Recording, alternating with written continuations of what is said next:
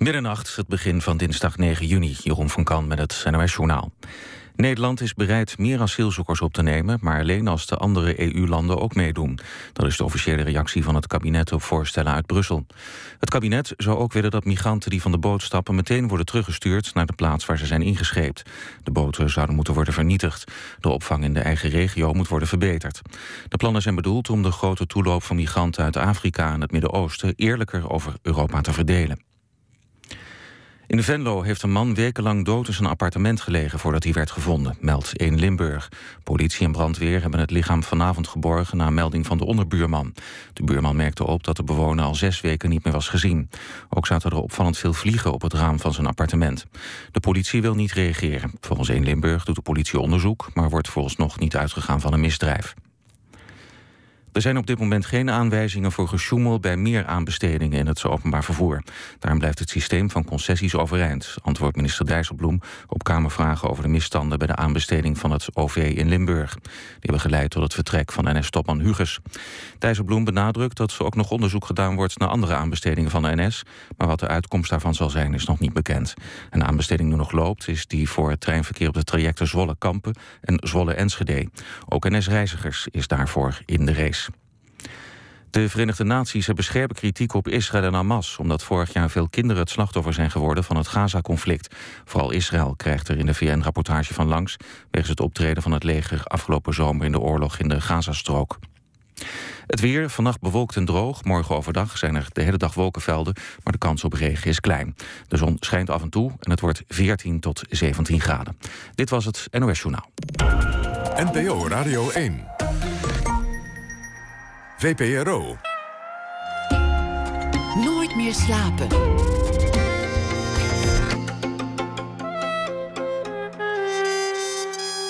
Met Pieter van der Wielen. Goedenacht en welkom bij Nooit meer slapen. Wakker worden met een dichter, dat belooft het Poetry International Festival dit jaar aan de bezoekers. Of het een droom of een nachtmerrie is, dat mag iedereen zelf weten. Maar het plan, dat hoort u na ene. Dan ook aandacht voor Srebrenica. Twintig jaar na de genocide is daar een voorstelling over gemaakt. Veel andere herdenkingen zullen nog volgen. De voorstelling gaat over Dutchbed en het niet kunnen bieden van bescherming als het nodig is. Maar we beginnen met Jan van der Mast. Agneta is de titel van zijn nieuwe roman over Agneta van Marken, de echtgenote van Jacques van Marken. Wie wel eens op een uh, zomerdag door Delft heeft gelopen als de wind uh, de stad in staat, weet dat daar een gistfabriek staat. Een fabriek die ooit opgericht werd door Jacques van Marken. Om vele redenen een bijzondere ondernemer met een sociaal hart. Tijdens het onderzoek stuitte Van der Mast op een bijzondere ontdekking. Jan van der Mast zelf is toneelmaker, schrijver.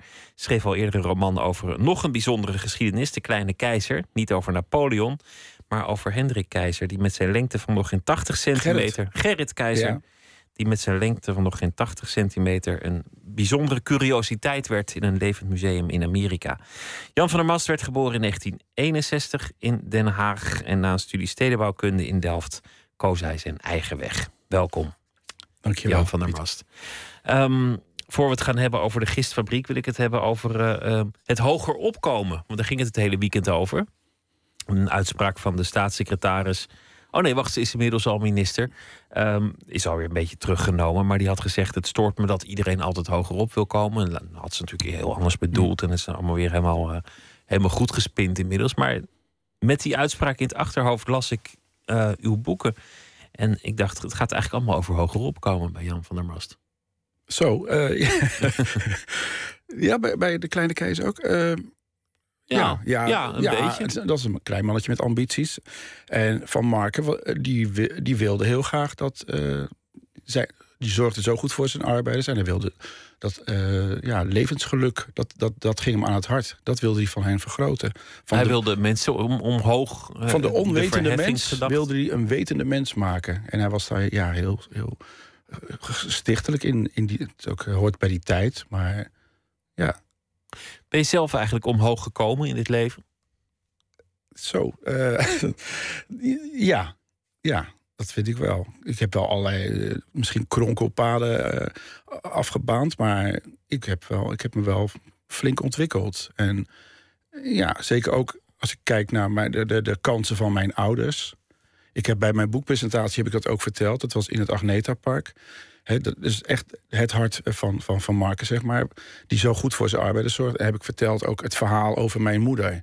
Dat mijn moeder eh, ooit als twaalfjarig meisje... eh, eh, ja, die kon goed leren, maar de, en de meester kwam aan, aan de deur bij mijn oma. Maar hij zei, ja, ze moet wel verder leren. Toen zei mijn oma, nee, dat gaat niet. Ze moet geld verdienen. En, en toen zei die meester, oh, oh, maar dan wil ik haar wel meenemen. Dan kan ze voor mijn gezin zorgen. En toen zei mijn oma, ja, dan moet ze even een paar uur bedenktijd hebben. En, eh, en toen zei mijn moeder ja. Toen ging mijn moeder dus met die, met, die, met die meester mee... en heeft voor zijn gezin van vier kinderen gezorgd... als meisje van twaalf. En, en dat is dan 1942... En, en, en Van Marken was inderdaad dan 70 jaar daarvoor al, al echt goed bezig om arbeiders echte kansen te geven. En, en dat, dat realiseer ik mezelf wel heel goed. Dus dat ik, als ik naar de geschiedenis van mijn ouders kijk, dat ik, nou, ik heb wel VWO gedaan en ook uiteindelijk eh, stedenbouw. Want je ouders kwamen van Goeree Overflakke, Ja. eh, de familie. Jij, jij bent zelf geboren in de Schilderswijk in Den Haag. Ja, En eh, nou ja, later gaan al met je ouders naar Delft verhuisd en daar gaan studeren. Dat was dan in de familie toch bijzonder dat je, dat je kon gaan studeren. absoluut. Ja, En, en nog later, maar daar komen we dan nog over te spreken, helemaal gewoon je eigen pad gegaan. En, en dat is misschien weer op een andere manier omhoog gekomen. Eerst maar beginnen, omdat de naam nu toch al is eh, eh, gevallen bij de, de, de gistfabriek. ja. En, en eh, deze bijzondere Jacques van Marken. Het is de fabriek waar Mark Rutte over omhoog komen. Ooit begon als personeelschef, geloof ik. Of iets eh vrij eenvoudig baantje. Nou, Van Marken had de gistfabriek en ook de oliefabriek. Dat was later Calvé. En, en, en Rutte heeft daar eh, bij, bij Calvé gewerkt als personeelsmanager, begreep ik. Maar wel op, op die fabriek, Ja, daar, ja. daar in Delft. Ja, Is dat nog steeds zo, dat als het, als het mooi weer is en de wind verkeerd staat... dat de hele stad naar gist meurt? Nee, nee, dat is niet meer zo. Nee, dat, eh, Kan ik me van vroeger wel herinneren. ja, dat, was, door Delft dat, was, dat was echt heftig, klopt. Ja. En het, het is grappig, want hij had. Hij heeft. eh, mijn, het verhaal is een beetje dat hij eh, eind 19e eeuw Delft heeft wakker gekust.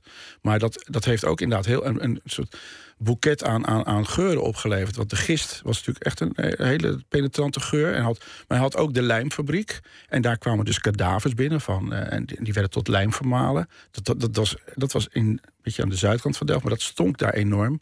En zijn vrouw die had een parfumfabriek. Dus eh, het is een heel boeket bij elkaar.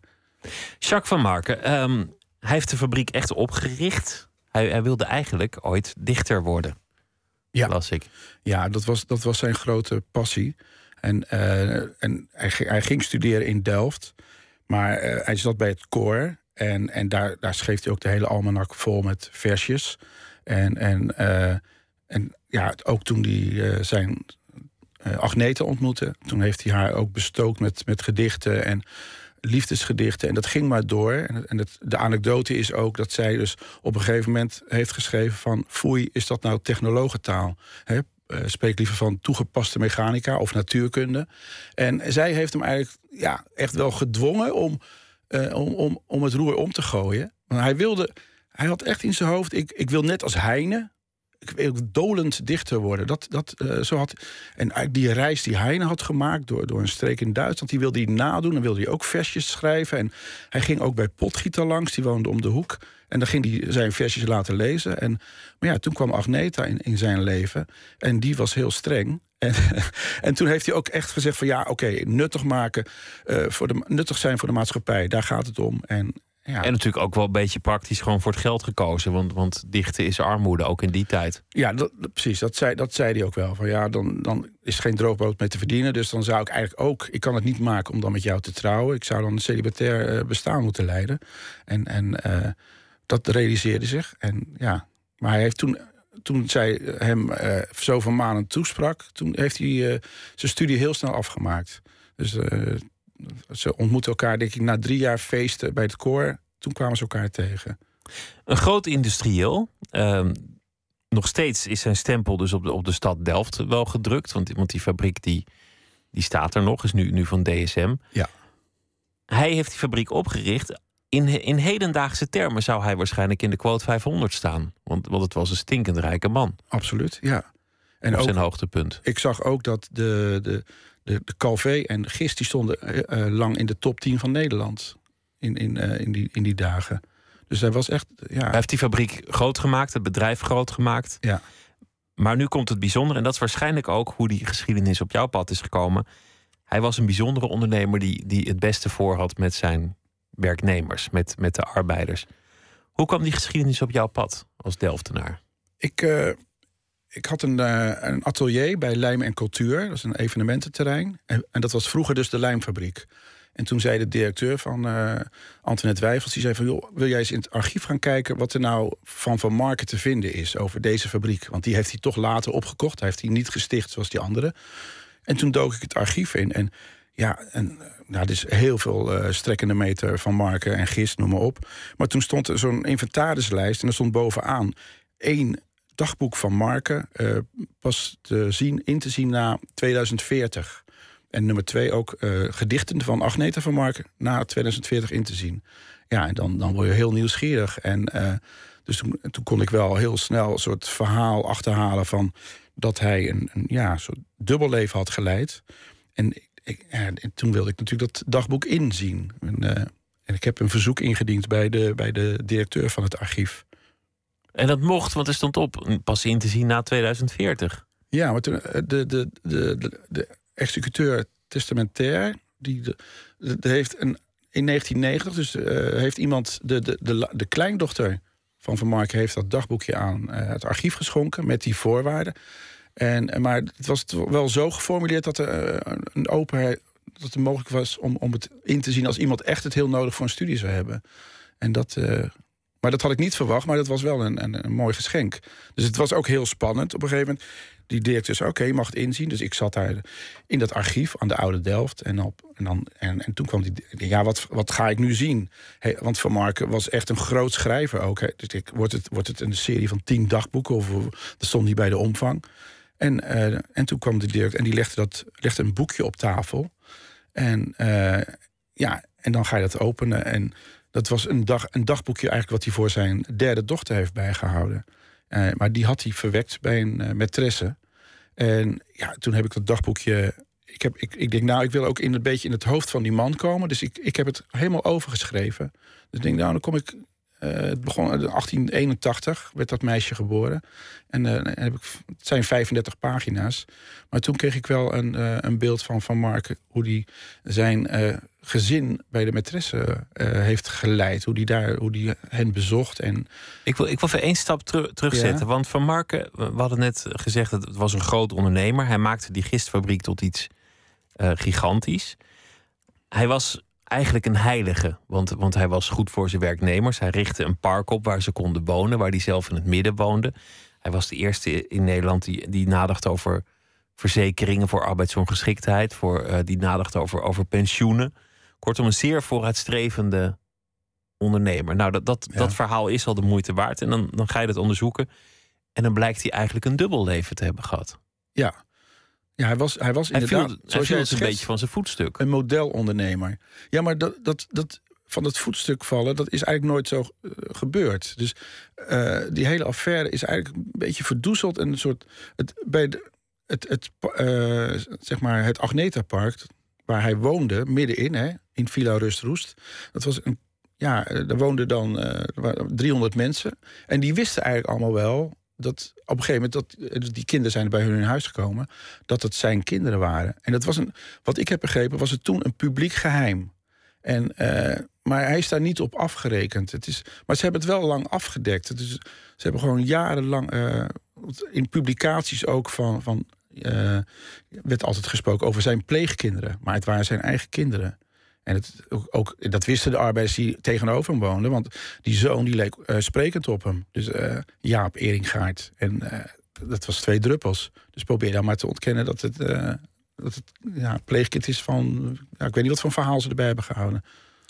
Toen koos je ervoor om... Want jij ontdekte die geschiedenis in, in die dagboeken. Je mocht ja. het archief inzien. Dan, dan heb je bijzonder materiaal in je handen. Jij koos ervoor om er toch een roman van te maken en er niet een, een historisch boek. Waarom vond je dat interessanter?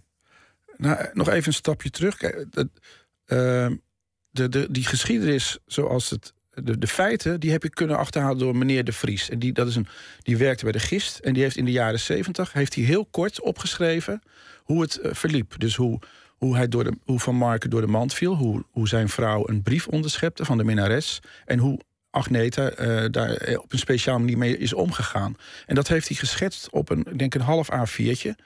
En, en dat zijn de feiten. En, uh, en ik heb dan wel heel veel materiaal erbij gezocht. En, maar daar kan je niet een, een non-fictieboek van maken. En, en, maar dat, is ook, dat vind ik ook leuk hoor. Dus ik heb, uh, dat is voor mij ook de uitdaging om dan die gaten in te vullen. Om, om het geloofwaardig uh, neer te zetten. Zoals de, de, de, de, ja, de feitelijke gebeurtenissen hebben, zich hebben voltrokken. En je hebt het eigenlijk het meest beschreven vanuit die, die vrouw. Dat is eigenlijk de, ja. de hoofdpersoon die je ervan hebt gemaakt. Ja. Hoe zij is omgegaan met met het erachter komen dat, dat haar man er gewoon nog een ander gezin op na bleek te houden. Ja, ik, ik vond dat, daar zat het meeste drama. Dus Agneta werd, werd natuurlijk door, door haar Jacques bewierookt. Met die fase van die liefdesgedichten. En zij heeft echt samen met dat man met, die, met haar man dat imperium opgebouwd. Echt een, een echtpaar dat, dat gewoon uh, zo goed was voor die arbeiders. En, en dat verzorgingsstaatje wat ze daar hebben gesticht. En, en, en, men, zijn tegenstanders spraken smalend van uh, de gistrepubliek, waar, waar het echtpaar regeerde. En dat was ook zo. Maar dat hebben ze samen opgebouwd. En, en, en, dan was ook nog de tragedie voor haar. Zij kon geen kinderen krijgen. Dus dat had ze heel graag gewild. Maar zij, ze woont in dat park. Ze wordt dan de parkmoeder genoemd. Omdat ze zo goed is voor die kinderen van de arbeiders, et cetera. En dan, na 15 jaar huwelijk dan onderschept ze die brief van die minnares. Van uh, waar blijft mijn toelage, schreef uh, een dame uit Rotterdam.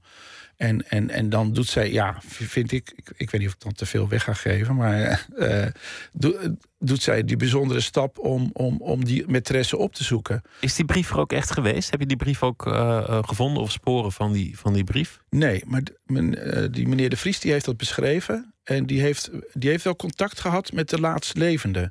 Dus die heeft met, met de kleindochter van Van Marken heeft hij gesproken. En, en, uh, en daar, ja, dus dat is mijn bron. Maar de, de, de originele brief heb ik nooit uh, kunnen zien. Dus die, ja, die moest ik ook een beetje verzinnen. Zoals jij het ja. beschrijft, is, is eigenlijk uh, de meest bijzondere persoon Agneta. Ik bedoel, eh, Jacques van Marken was een bijzondere ondernemer, ondernemer, dat is al heel vaak gezegd.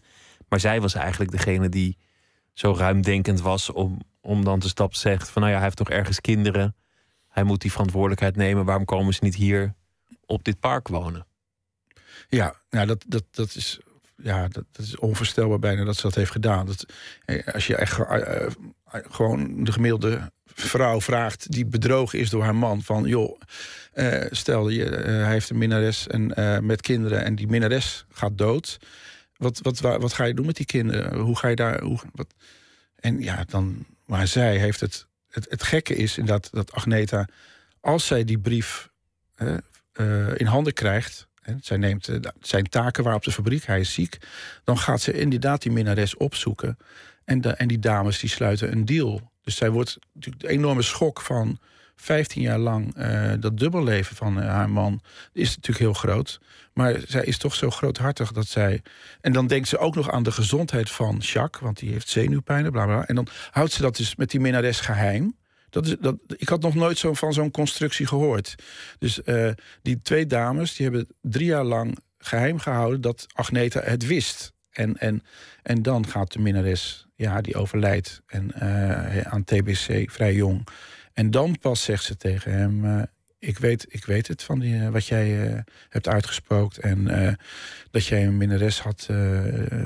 en die heb, heb jij ja, bij het station in Rotterdam gestationeerd. En dat was praktisch. En, en, en, maar die kinderen, wat gaan we daarmee doen? Ik wil, ik, ik wil dat ze bij ons in huis komen. En dat, ja, dat, dat is een. ja, dat is onvoorstelbaar. Een bijzondere geschiedenis. Weet je wat er van die kinderen geworden is? Ja, in, in grote lijnen, ook door meneer De Vries, die dat heeft uh, geschetst en heeft geïnterviewd. Uh, die heeft uh, aangegeven wat er met die kinderen gebeurd is. En dan zeg maar het troetelkind, de, de derde, Ada. Nou, die, die heeft dus een, zwaar leven geleid. Dus die kinderen zijn natuurlijk. Ja, die, die woonden bij, bij, bij hun moeder in, in Rotterdam. Werden af en toe bezocht door Van Marken. En ja, natuurlijk, die staan vaders onbekend. Het zijn bastaardkinderen. En dan komen ze in, in, in dat moderne leven van uh, Van Van Marken, Villa Rust Roest, Agneta Park. Dan opeens zijn het prinsesjes. En, en het is ook lastig voor hem geweest. En dan zie je dat Ada, die, die uh, nou, in ieder geval haar huwelijk strandt, maar haar kinderen, daar gaat het helemaal niet goed mee. Ze heeft twee zonen en die plegen allebei zelfmoord. Dus dat is, dat is een verschrikkelijk uh, drama. Maar zijn ze ooit erkend? Hebben ze ooit aanspraak gemaakt op de erfenis bijvoorbeeld? Uh... Ze, ze, jawel, ze kregen gewoon geld. dat was allemaal goed geregeld uiteindelijk. Als Van, van Marken overlijdt vrij jong, op zijn zestigste. Maar dan, dan, ja, geld was geen probleem. Maar ja, hoe, hoe, je aan je leven invult is ingewikkelder geweest, denk ik. We gaan luisteren naar uh, Moses Samni. Dat is een zanger die komt uit Los Angeles. Was heel lang achtergrondzanger. En heeft nu een eigen album uit. En we gaan luisteren naar het nummer Seeds.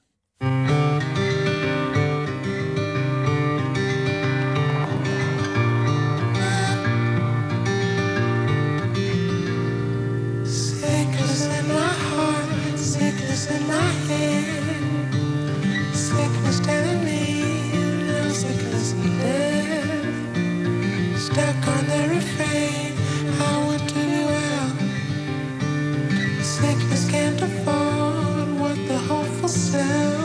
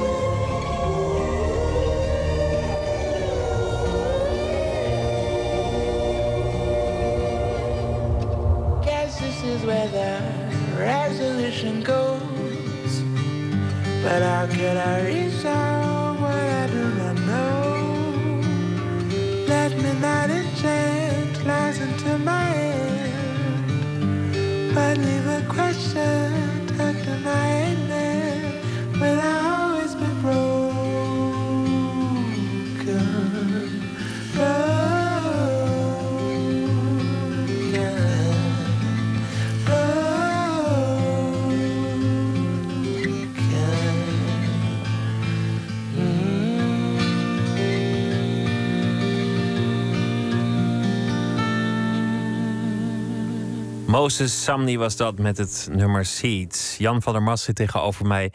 Toneelmaker, uh, schrijver, een boek geschreven, Agneta. Over uh, Agneta, de vrouw van uh, de grote industrie, of Jacques van Marken. Oprichter van de, de gistfabriek van Delft. En het project loopt uit de hand, zoals projecten dat graag doen. Want, want nu is het plan, geloof ik, dat je, dat je echt een biografie wil gaan maken van Van Marken. Ja, ik, ik heb bijna twee jaar in het archief gezeten. En dan, en dan, ja, dan raak je ook zo uh, geobsedeerd door het materiaal en wat zij uh, hebben gedaan met z'n tweeën. Maar ik dacht ook in de roman is hij, komt hij er een beetje zielig af. Want hij, hij was de laatste 20 jaar verslaafd aan morfine. En, en, en ik ja, maar hij, ik moet hem ook recht doen. Ik ga een biografie over hem schrijven, want die is er niet. En dat, uh, dat, dat, die hoort hij te krijgen, want hij was echt groot. Vind ik. En, en hier is het, in het boek is het een groot industrieel en, en een groot idealist. Maar thuis is het toch een, een, een uh, ja, niet echt een gezinshoofd zoals je dat misschien uh, idealistisch zou zijn. En, en iemand ja. die, die morfine heeft en die, die ja, de boel een beetje laat versloffen. Dus je wilde hem recht doen. Je zou kunnen zeggen dat hij 100 jaar voordat het een hip wordt, werd de derde weg uitvond. Ja, ja dat klopt. Hij, hij, hij, ja, de derde weg tussen kapitalisme en socialisme. Je hoeft niet ja. te wachten op de revolutie. En je hoeft ook niet alleen maar jezelf te verrijken, maar je kon de twee combineren: idealisme en geld verdienen. Ja, nou, dat had hij. Ja, hij was gewoon. Precies, hij was zo slim. Dit, die derde weg heeft hij zo beschreven. Inderdaad, arbeid en uh, kapitaal verzoenen. En uh, dat, dat noemde hij ook zo. En, en, en uh, ja, dat, dat, dat was ook zijn autonome weg. Dat, en samenwerken. Dus uh, ook dat zag je een soort logo van de gistfabriek. De fabriek voor allen, allen voor de fabriek. En dan zie je ook een, heb je, zie je een, directeurshand die reikt dan naar een, witte boordenhand naar naar een arbeidershand. En, uh, en, dat, en dat heeft hij op, op alle. Heeft, dat was zijn grote ideaal. En hij probeerde dat vaak uit te leggen, maar hij werd daar niet goed in begrepen. Maar sommige dingen die heeft, die heeft hij kunnen realiseren. Hij, hij, uh, in zijn parkje heeft hij ook een drukkerij gesticht. En dan, uh, dan stortte hij 20.000 gulden in, de, in, in een NV. En dan die 13 arbeiders, die, die werkten daar. En na, na een jaar of twaalf hadden ze, was het van hun. Een beetje dat, de, de opties van, van wel eer, zou je ja, kunnen zeggen. Ja, en, dat, daar zou hij een groot voorbeeld ook voor nu kunnen zijn. Uh, en dat park, ja. voor een deel staat dat er nog in, in Delft. Dat, dat park met die arbeiderswoningen. Ja, het is ook een uh, monument van, door UNESCO uh, benoemd. En het, is, ja, het, is, het is nog steeds een paradijsje. Mensen wonen er heel erg graag. Dat, het zijn 78 woningen, maar hij wilde een compleet dorp. Dus hij, hij ook met alle voorzieningen, met, met een, een, een, winkel en, en noem maar op. Hij wilde een, ook een gebouw voor, uh, dat door alle godsdiensten kon worden gebruikt. Dus een soort ecumenisch gebouw. Maar dat, uh, de bisschop van Haarlem die, die, gaf, die gaf niet zijn toestemming. Dus dat ging niet door. En, maar ja, die ideeën gingen heel ver. En, en reikte ook tot in het buitenland, werden ook opgepikt ja. door, door mensen in Frankrijk in, uh, ja. en heel veel andere landen. Hij, en, maar hij pikte ook, hij, wist, hij, wist heel, hij was heel internationaal georiënteerd. Hij, hij zag ook goede voorbeelden. In, in Frankrijk had je een kachelfabrikant Codin. En die grote gietijzeren kachels.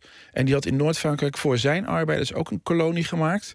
En uh, dat is nu een prachtig museum. Maar maar dat, die was iets eerder dan Van Marken. Maar dat was een hele andere vorm. Dus dat, het was maar drie superblokken.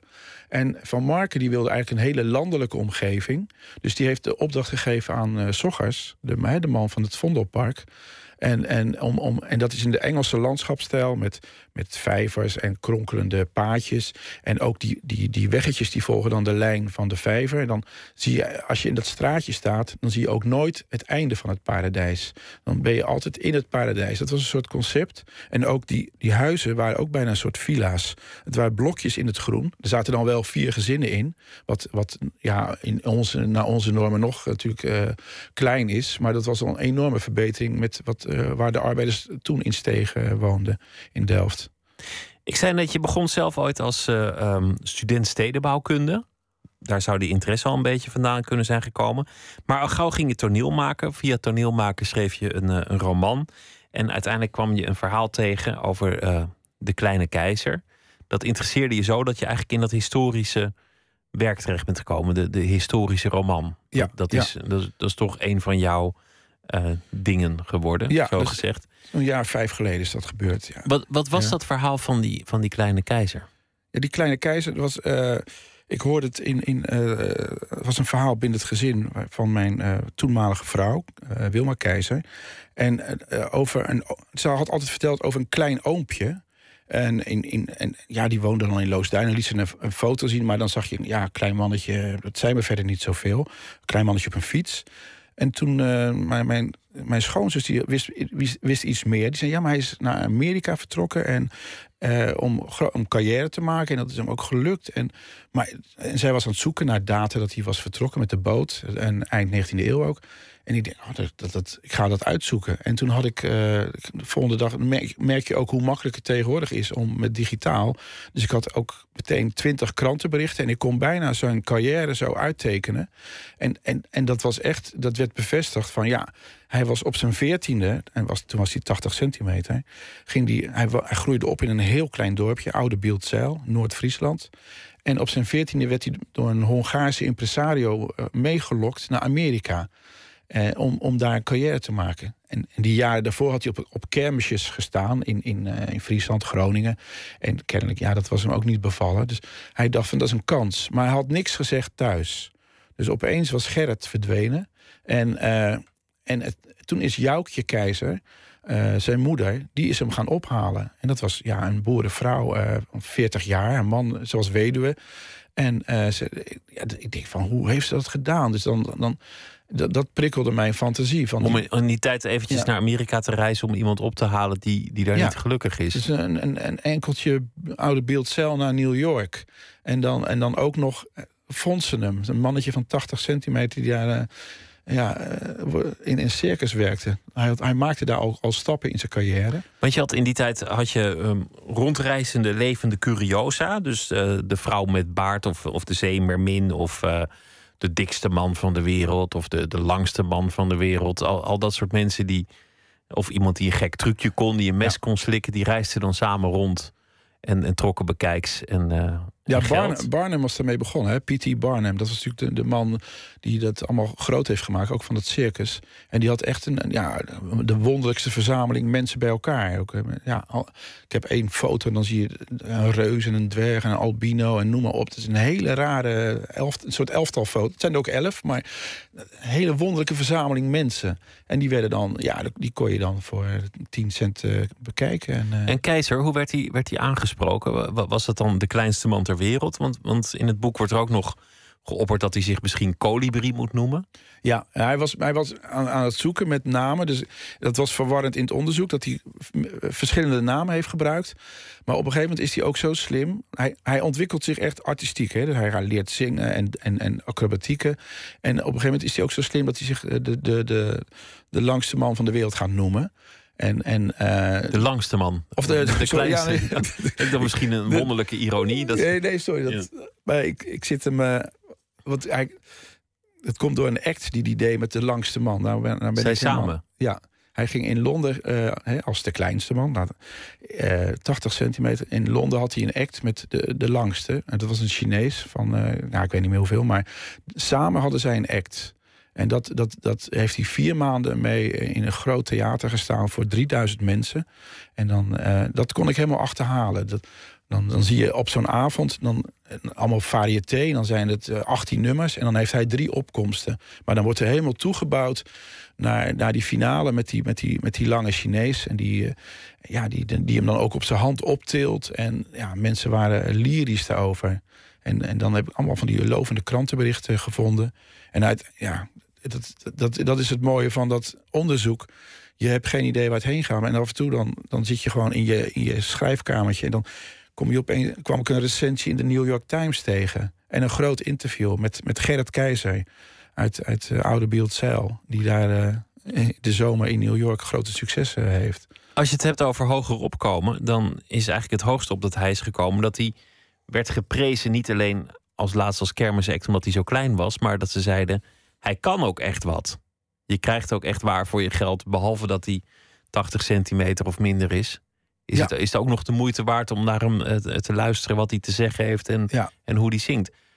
Dat is eigenlijk een heel groot compliment. Ja, absoluut. Want he, als, als hij zes is, dan is hij alleen maar, ja, dan, dan staat hij op kermis en dan ben je alleen maar, uh, ja, dan ben je ook het lachertje van, van zo'n kermis eigenlijk.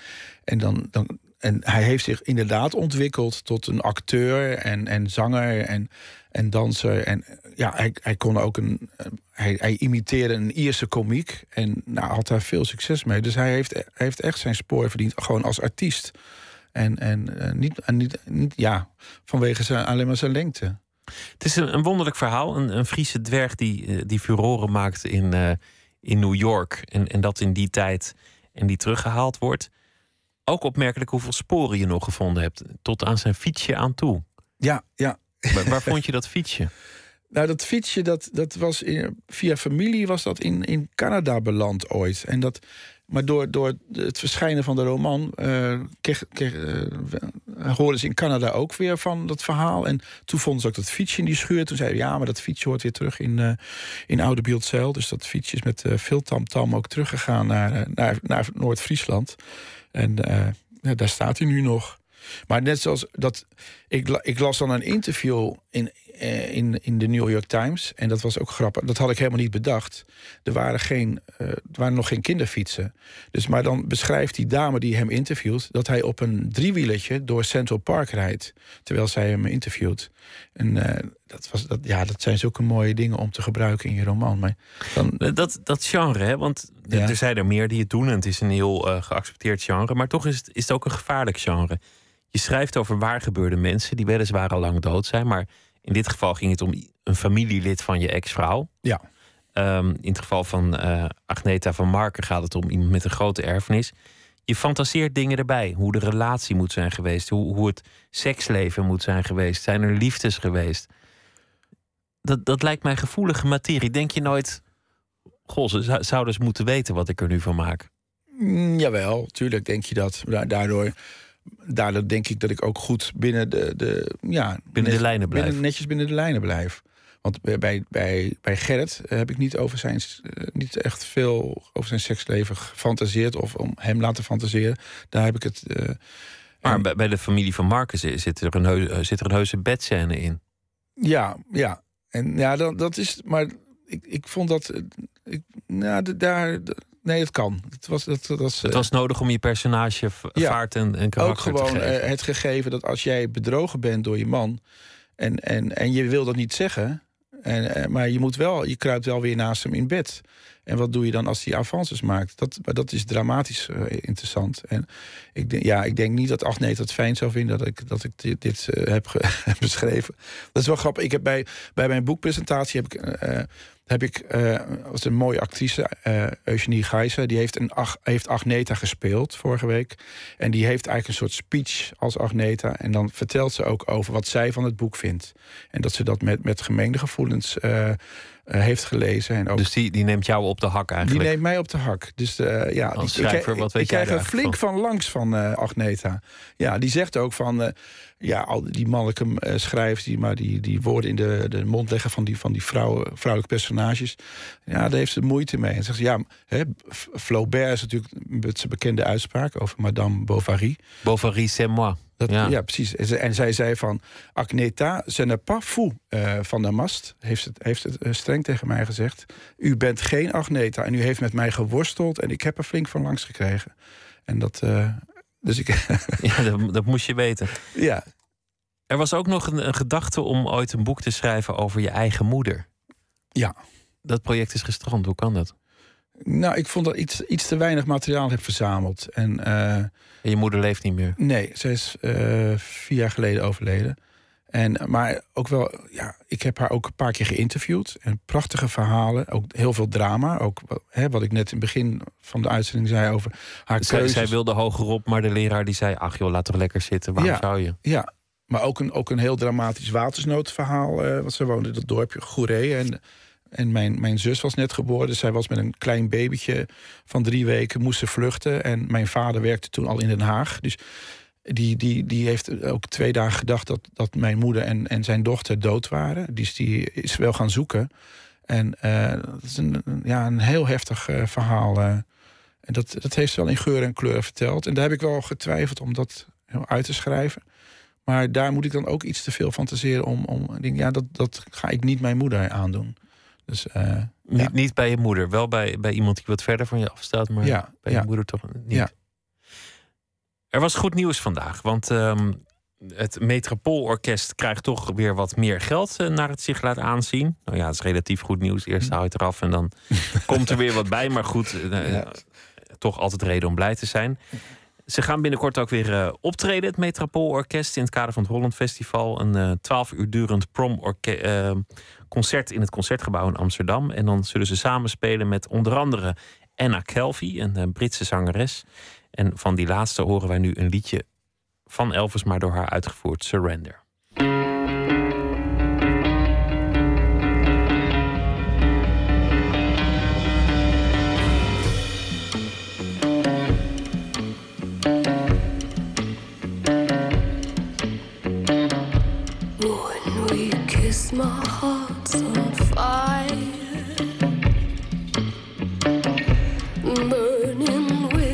Strange desire. I know each time I kiss you mm, that your heart's on the fire too. So, my darling, please surrender.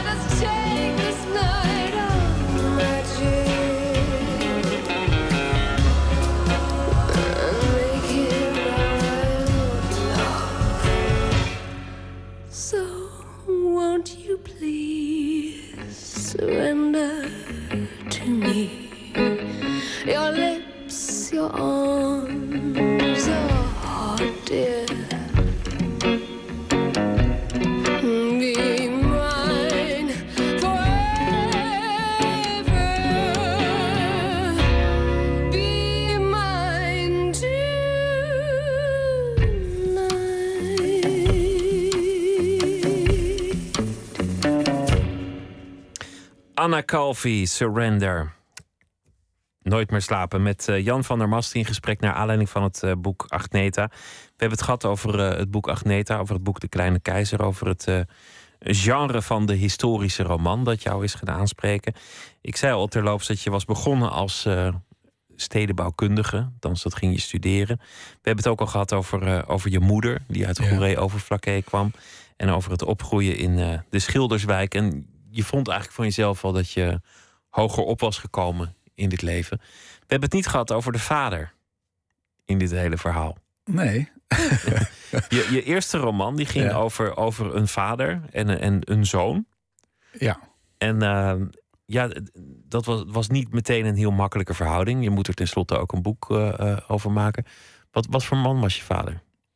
Ja, maar in, in het boek heb ik gespeeld. Het is niet mijn. eh, Het is niet jouw vader, je bent het ook niet zelf. Hij heeft wel grote trekken van hem, maar eh, mijn vader was een, eh, ja, een, een teruggetrokken man die eh, ja, in zijn eigen wereld, we- wereldje leefde en ja, niet, een, niet erg initiatiefrijk. Dus dat ook gewoon wat ik net zei over keuzes van. hij is eigenlijk via. Hij, hij groeide ook op in dat dorp, Den Bommel. En eh waar waren niet veel kansen. En hij is eigenlijk via zijn broer, die was ondernemer, die ging werken op het ministerie in Den Haag. En die heeft hem, mijn vader daarheen gehaald. En, en toen heeft mijn vader gewoon eh, de rest van zijn leven op een salarisafdeling van het ministerie van Defensie gewerkt. En, eh, maar dat is inderdaad veel meer door, door de actie van die broer. Ik weet niet wat, wat, er, wat hij dan eh, anders had gedaan. Maar hij heeft de degelijke keuze gemaakt, zou je kunnen zeggen. Ja, Want maar je- hij, heeft, hij is ook in Indonesië geweest. En dat is, dat is, dat is iets wat ik. Waar heb ik niet van hem kunnen horen. Wat, wat daar allemaal gebeurd is. Drie jaar lang. Hij heeft wel verteld van ja, ik moest opeens naar daarheen. Hè. Generaal Spoor zei van ja, jongens. Jullie als gaan, soldaat. als soldaat. Jullie gaan één jaar gaan jullie naar Indonesië. En ja, hij zegt dat werden er drie. En dat heeft hem flink getekend. Dus dat is, eh, dat is inderdaad triest. Dat is gewoon, eh, ja, als jonge jongen drie jaar lang daar eh, al die gruwel dingen meemaken en mee moeten doen. Dat heeft hem wel, eh, maar hij heeft daar niet over gesproken. Ik weet wel dat hij ook nachtmerries had, et cetera. En, maar ja, dat, daar wilde hij ook niet over praten. Dus eh, Waar heeft hij je moeder ontmoet? in het dorp. Hij kwam terug uit Indonesië en, en hij, werd, hij stond, ik heb daar. mijn- hij woonde op Tuindorp en, dan, en, en mijn opa en oma stonden en hij, hij werd eh, de- door de fanfare onthaald. En hij stond daar gebruind en met mooi golvend eh, donker haar stond hij tussen zijn ouders in. En het hele dorp stond, eh, ja, die kwam kijken.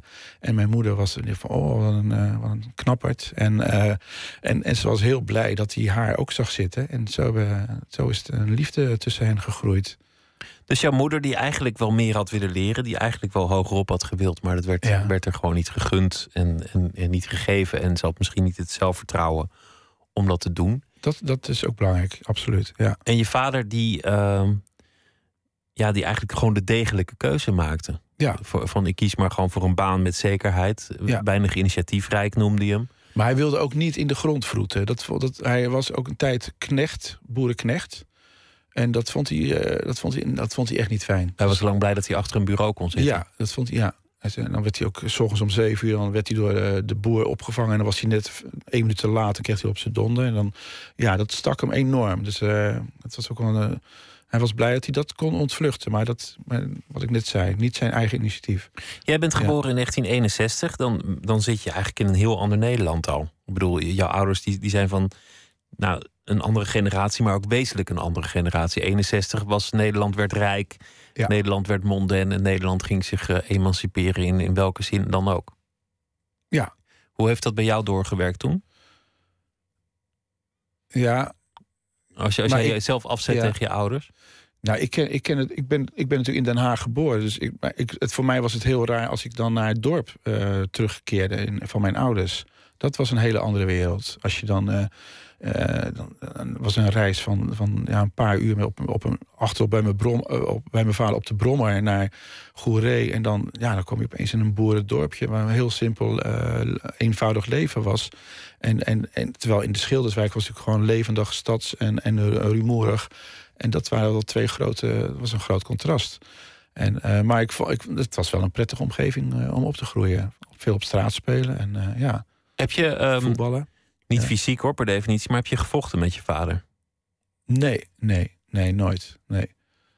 Maar één keer heb ik hem in tranen gezien, maar dat echt vechten, nee, dat nee, nee, helemaal niet. Nee, we, hij, hij, hij, ik weet nog een paar van die momenten dat hij echt wel iets meer wilde zeggen tegen mij. Of, of dan- stond hij, ik, herinner me echt zo'n moment dat hij naast me stond en zei: Ja, jij bent net als ik. Jij krijgt het, en jij krijgt het ook zwaar. En ik dacht, oh, wat, ja, wat bedoel je nou? Maar verder zei hij dan niks. En dan, ja, Er viel ook eigenlijk niks te vechten, omdat hij, omdat hij zo weinig zei. Nee, precies, ja. Dat is maar wel hij had wel veel humor hoor. Want nu denk je iedereen van, ja, nee. Een sombere man of zo, maar dat, dat nee, was het nee, hij kon niet. af en toe had geweldige grappen. En eh, ja, maar hij, was, hij was, leefde in zijn eigen wereldje, ja. Maar er zit, er zit wel een soort contrast met hoe jij leeft. Of Ja. ben- bent gaan leven. Ben gaan, ja, ja. Dat, bedoel, Ja. dat, dat is wel, um, nou ja, Ja. In bepaalde opzichten ook het tegenovergestelde. Ja, ik, ik, precies. Ik ben wel eh, die, die initiatieven gaan nemen. Ook inderdaad gewoon, ja. Ook, ook gewoon goed de keuze. Ik heb ook wel even het begin qua keuzes maken van. eh, Mijn vader, die degelijke keuze. Maar eh, ik, na mijn ateneum ben ik, heb ik één jaar als assistent accountant gewerkt. En want mijn, vader zei: Ja, dat is, goed, dat is echt handig. Regelmatig inkomen, noem maar op. En, en daar was ik dood. En ik durfde dus niet voor het artistieke pad. Van, ik, eigenlijk wilde ik naar de filmacademie, maar daar, dat, ja, ik had te weinig zelfvertrouwen. En toen, maar ik vond het toch zo verschrikkelijk, dat uh, accountants eh, gedoe. Toen ben ik daarmee gestopt en ben ik bouwkunde gaan doen. En dat is natuurlijk een, eh, creatieve studie. Al iets creatiever. En Ja, toen, en toen ja. nog later ben je toneel gaan schrijven. En nou ja, dan, dan ben je natuurlijk van elke degelijkheid ontslagen. Want dat is een. Maar dat was nog één kruispunt ja, waar ik op stond. Ja. En, en ik was klaar en ik mocht, ik, mocht in Barcelona afstuderen. Dat was echt fijn, gewoon een goede... En toen kon ik... eh, eh, ja, ik kon bij, eh, bij eh, zo'n Phoenixwijk, Ipenburg, kon ik als ontwerper gaan werken. En, maar ik had ook net toneeltekst ge- geschreven. En die werd genomineerd voor de Nederlandse en Vlaamse toneelschrijfprijs. Tot mijn grote verrassing. En ja, dat was echt een, even een keuze van ja, wat ga ik nu doen? Kies ik voor die de ontwerper, ontwerpersbaan. En toen koos ik voor, het, voor mijn hart, voor, ja, voor het schrijven. Hebben je ouders dat, dat meteen begrepen dat je dat deed? Nee, nee. Dat vonden ze vreemd. Maar ja, ik was al een beetje een vreemde eend in de bijt. Maar nee, dat begrepen ze niet. eh, Want al jouw broers en zussen zijn wel degelijk. eh, Die zijn wel degelijker, ja. Terechtgekomen. Ja, ja. Dus dat was een. Dat, ja, ik was een beetje die rare student, die, eh die vlierenfluiter, die dan opeens dat weer weggooit en dan eh, een heel ander pad ingaat. En ja. Maar dan was mijn moeder ook wel weer heel snel trots hoor. Van eh, als ik dan een toneelstuk eh, dan, ja, haar uitnodigde, dan kwam ze en dan was, was ze, kon ze zo genieten. Dat dan wilde ze op de eerste rij zitten en dan. Maar met je vader heb je eigenlijk de, de grote gesprekken nooit gehad. Nee, nee. Hij is één keer naar het toneel mee geweest. En, dan, en toen zei hij, eigenlijk de volgende keer daarna, zei hij...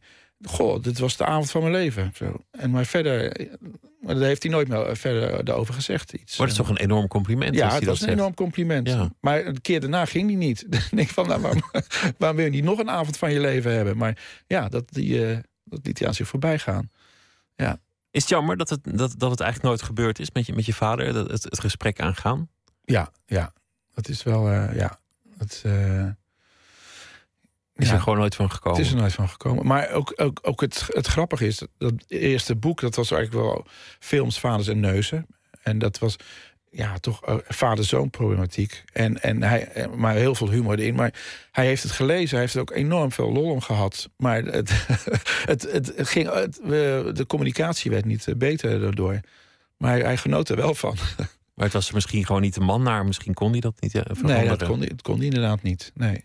En ik in die fase ook dus niet. Dus ja, dat is blijven liggen. Maar En zo moddert dat eh, voort natuurlijk in, Ja. in, in, in het bestaan. Het is je, het is je op, op een merkwaardige manier gelukt. Want je, want je, je, hebt, je hebt het te vaker gehad. Hè? Als je nou, ook als je het hebt over Van Marken. Als je het hebt over je vader. Je hebt, het- je hebt het steeds over een keuze van degelijkheid. Het geld. Ja. Of het armzalig bestaan. Maar wel doen waar je, waar je zelf zin in hebt. Ja. Daar zit ook een soort angst in. Van, nou ja, kan ik de huur eigenlijk wel betalen? Wie gaat volgende maand eigenlijk eh, de boodschappen doen? op een afstand oordelend is het je eigenlijk gelukt om altijd precies je interesses te volgen en eh, nou ja, redelijk doorvoed door het leven te gaan. ja, eh, dat klopt. Dat is, ja. Hoe kan dat? Of weet je dat niet? Ehm, ja, ik, ik denk, ja, het is toch, het zijn vaak intuïtieve keuzes, maar die, ze, ze, zijn wel, ze klopten. En, en, eh, en ik heb, ja, om het onbescheiden te zeggen, toch wel talent voor dat soort dingen die ik heb ontwikkeld. En, en, en eh, dus daarom is het goed gegaan.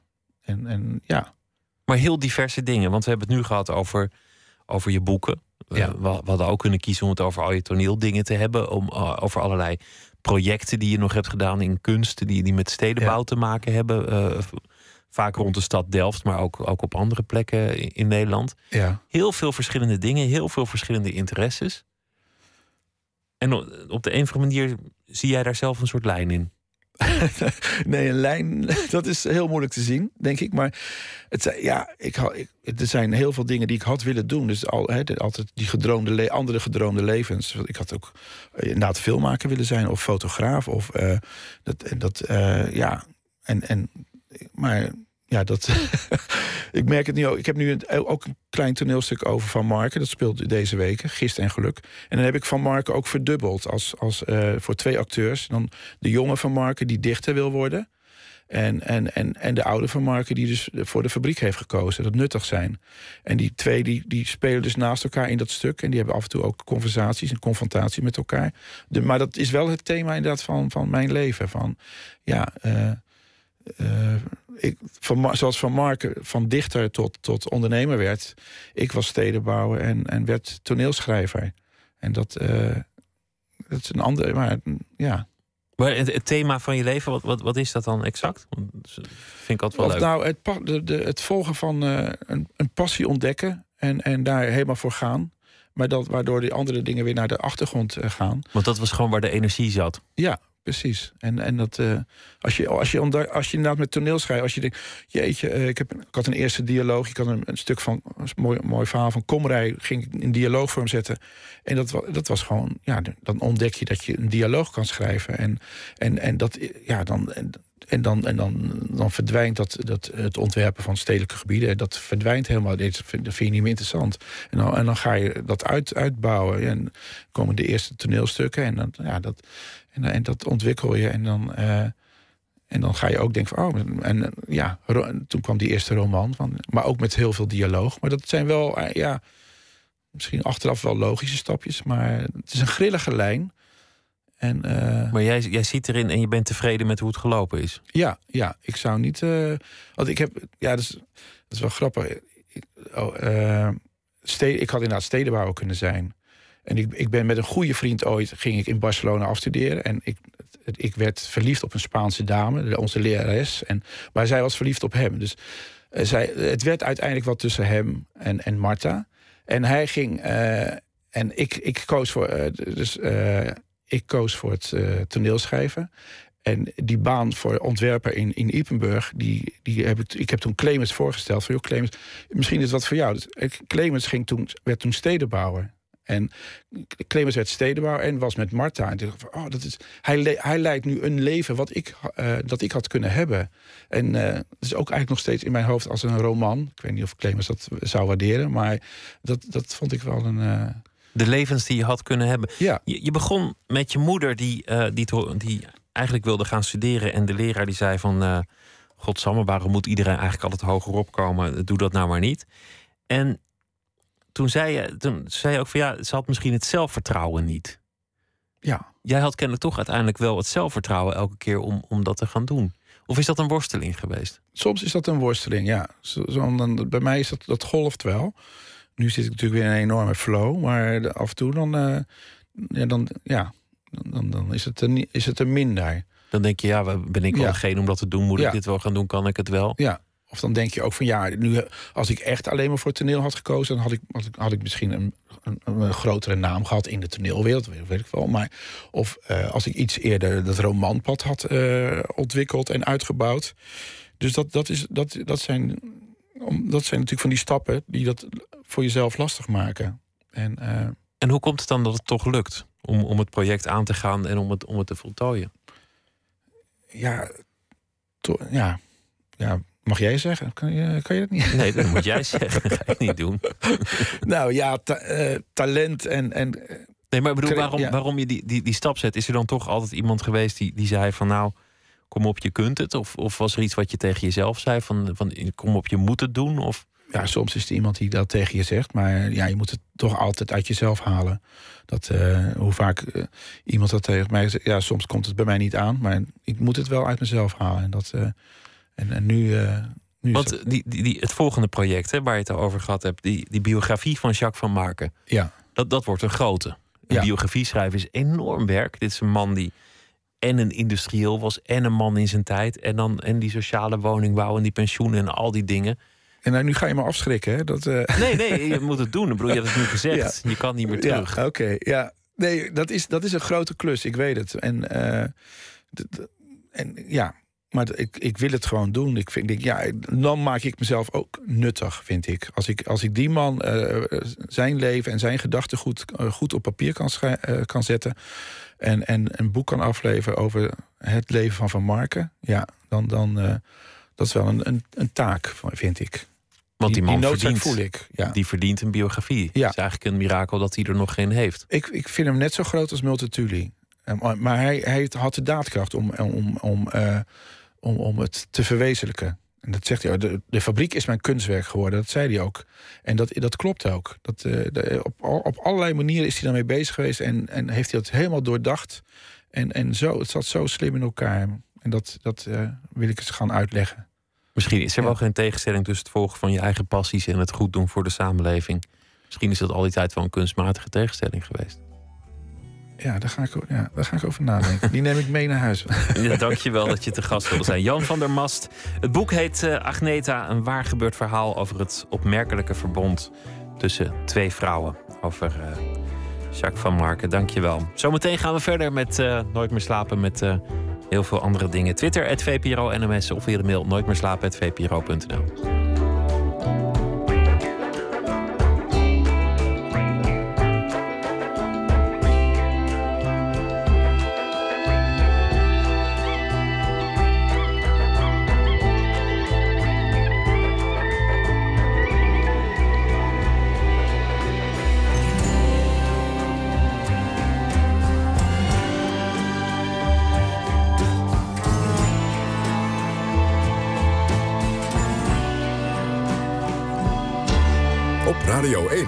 Het nieuws van alle kanten.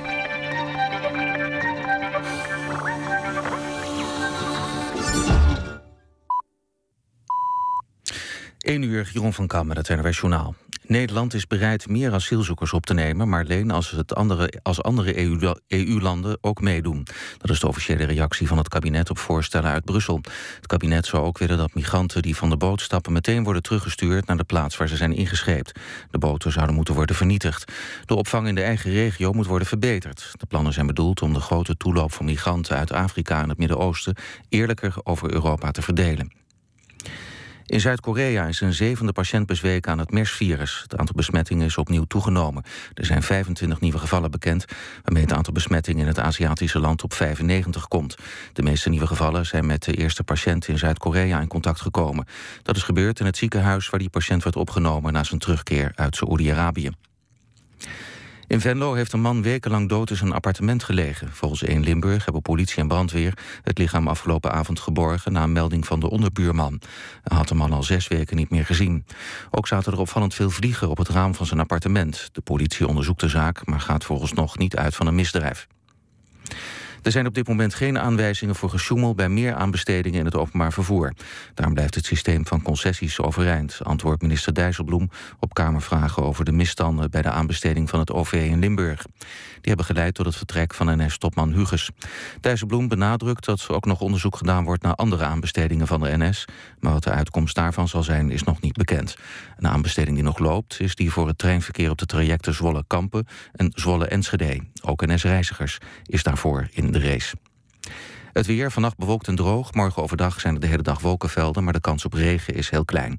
De zon schijnt af en toe en het wordt 14 tot 17 graden. Dit was het NOS Journaal. NPO Radio 1. VPRO. Nooit meer slapen.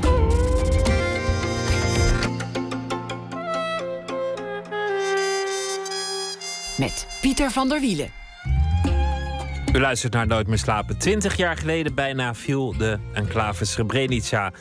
Daar zal uh, op heel veel manieren op worden teruggekeken. Het NRC en, en het Theater Frascati spelen het debat na van toen in een verkorte vorm. Een vooruitblik met Boris van der Ham, ex-Kamerlid en journalist Mark Kranenburg. Maar we beginnen met uh, een schrijver die we laten reageren op de dag die voorbij is. Alma Matthijssen, schrijver en beeldend kunstenaar. Uh, schreef onder meer voor uh, Spunk en voor Het Parool. Verder schreef ze toneelstukken, verhalenbundel en twee romans. Alles is Carmen, de grote goede dingen. Deze week zal ze elke nacht een verhaal schrijven. Alma, goeienacht. Goeienacht, hi. Weer een dag voorbij. Waar blijven ze toch? Vertel eens. Ja, het gaat maar door. Ze blijven komen. Dat hoop je. Maar waar is die, uh, waar is die naartoe gegaan deze dag? Wat heeft de wereld meegemaakt? Ja, ontzettend veel. Maar toch het meeste wat mij uh, bij bleef hangen. Ik hoor mezelf dubbel trouwens. Oh, de, ik zal van de techniek vragen negeren, of... Ja, ik weet niet hoe ze dat gaan, gaan fixen. Maar ik weet het ook niet. Maar wat is je bijgebleven? Dan, negeer ik het gewoon. Um, nou, wat mij het meeste bijbleef eigenlijk vandaag was een stuk wat in de Volkskrant stond en waar de NRC ook dit weekend over schreef, over Vincent Lambert. De, ja, een Fransman die al zeven jaar in uh, vegetatieve staat leeft en zijn, zijn familie die is verscheurd. Die, de, zijn vrouw en een aantal van zijn halfbroers en die vinden dat hij, ja, dat hij eigenlijk moet af worden gehaald van, van life support. Maar zijn, zijn ouders die zijn daar totaal op tegen. Ja, dat is, dat is een afschuwelijke situatie natuurlijk. Ja, dat sleept al een hele tijd, die, die kwestie. En van beide ja. kanten wordt ook publiekelijk erover gepraat. En nou ja, de media ja. zijn erop gedoken, dus het is een, een nare geschiedenis. Ja, heeft nu dan een rechter bepaald dat, dat hij mag sterven. Maar alsnog betekent dat niet dat hij uh, waarschijnlijk gaat overlijden... omdat de ouders, ja, die willen dat blijven aanvechten. Heb je daar een verhaal over geschreven? Ja, dat heb ik. Nou, ga je gang. Doe ik. Hij wil weg, zegt ze. Ik zie het in zijn ogen. De vrouw van Vincent Lambert glijdt met een aardappelmesje door een overrijpe mango. Ze legt de stukjes op een bordje en deelt het uit aan haar zwagers en zusjes. Allemaal knikken ze en slurpen ze de vrucht naar binnen, haast zonder te kauwen. De jonge tak van de familie Lambert weet het zeker. Vincent wil weg. Weg van het bed waar hij al zeven jaar in ligt. Weg van de kamerplant naast zijn hoofdkussen. Weg van de ziekenhuisbedlakens die om de dag verschoond worden. Niemand kan het hem vragen. Hij heeft alleen zijn ogen. Hij is de ultieme observator geworden in de kleinst mogelijk denkbare wereld. Een ziekenhuiskamer en een gespleten familie die hem beurtelings komt opzoeken. Elke ochtend komen zijn ouders. Zijn moeder slaat het kussen op terwijl de vader het hoofd van zijn zoon in zijn handen houdt. Vincent kijkt naar zijn ouders, die opnieuw gedwongen zijn voor hun kind te zorgen. Het dons is anders gearrangeerd. Vincent zakt diep weg in het kussen. Zonder zijn eigen toedoen kantelt zijn kaak naar rechts. Hij kan precies zijn moeder aankijken, die op ooghoogte hem naast hem is gaan zitten. Hij wil blijven, zegt ze. Ik zie het in zijn ogen. Ja, het is, het is ook een, een, een beslissing die je natuurlijk eigenlijk niet aan mensen over kunt laten. Ik bedoel, de- je kan het van Nee. niemand vragen om, om eh, te beslissen: moet hij leven of, of, of moet hij dood? Of, eh, Het is, het is verscheurend en ik kan het me ook van beide kanten voorstellen. Ik denk, ja, die ouders begrijp ik ook. En dat is, eh, ja, dat is hartverscheurend. Ja, wat, wat vroeger nog wel gebeurde in dat soort eh, gevallen, maar tegenwoordig is, is alles daar iets te formeel voor. Is dat de dokter dan, eh, dan stiekem iemand veel te veel morfine gaf of, of eh, een tijdje de, Ja. de- het apparaat eruit trok en dan zei van God heeft zijn ziel genomen of zoiets. En dan, dan Ja, hoeft de mensen die beslissing niet. te- de Ja. sterkste oplossing. Ja, het is misschien niet, niet ethisch de meest uitgewerkte oplossing, maar dan, dan hoeven mensen in ieder geval geen lastige beslissingen te nemen. Nee, dan hoeven mensen niet eh, zelf het heft in handen te nemen. En dat, ja, dat, dat, oh, dat lijkt me... Ik hoop dat ik nooit in zo'n situatie terecht hoef te komen. Je bedoelt als, als nabestaande of als, eh, als patiënt? Nou, bij beide. Beide niet, lijkt me nee. beide geen leuke situatie. Nee, lijkt me beide. Nou ja, je weet, je weet niet wat iemand merkt. Maar ehm, Ja. nee, natuurlijk. Alma, dankjewel. Goeienacht. Morgen Ja, weer een eh, verhaal. Ik ben benieuwd waar je morgen mee op de proppen komt. Dankjewel. Ja, tot morgen. Komend de Pinkpop. En een van de acts die daar zal optreden is Elbow, de Britse band. Hier zijn ze met Honey Sun.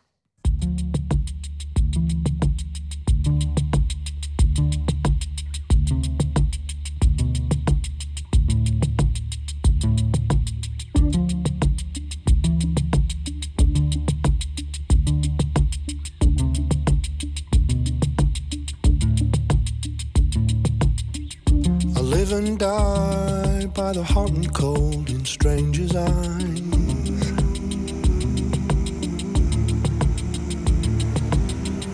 What danger lies behind the tape across my door?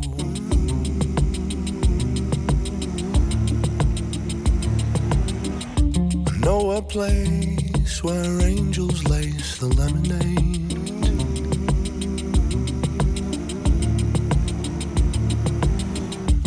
Cannot stay. Where all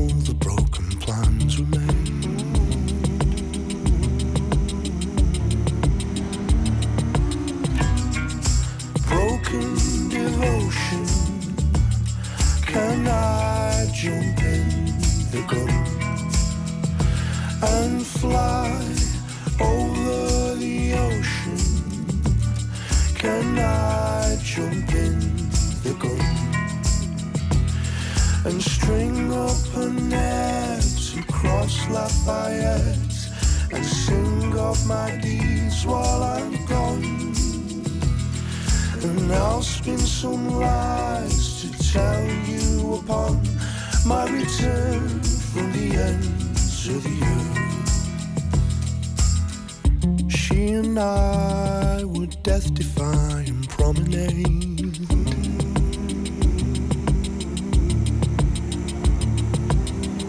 She and I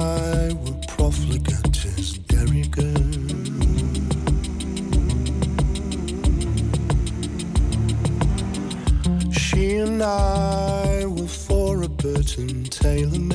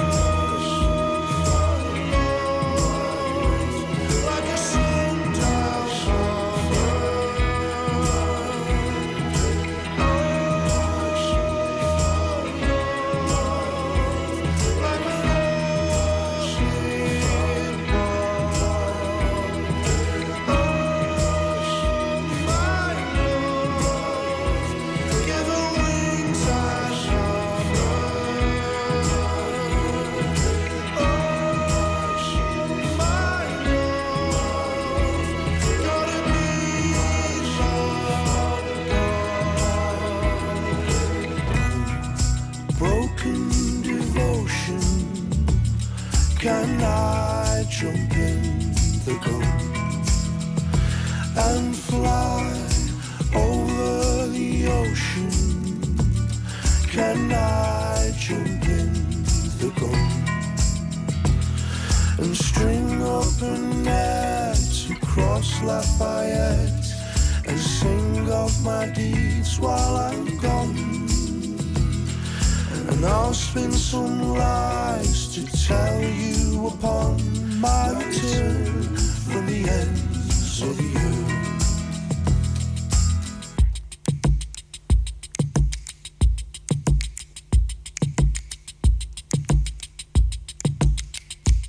Komend weekend te zien op Pinkpop Elboom hier met Honey Sun.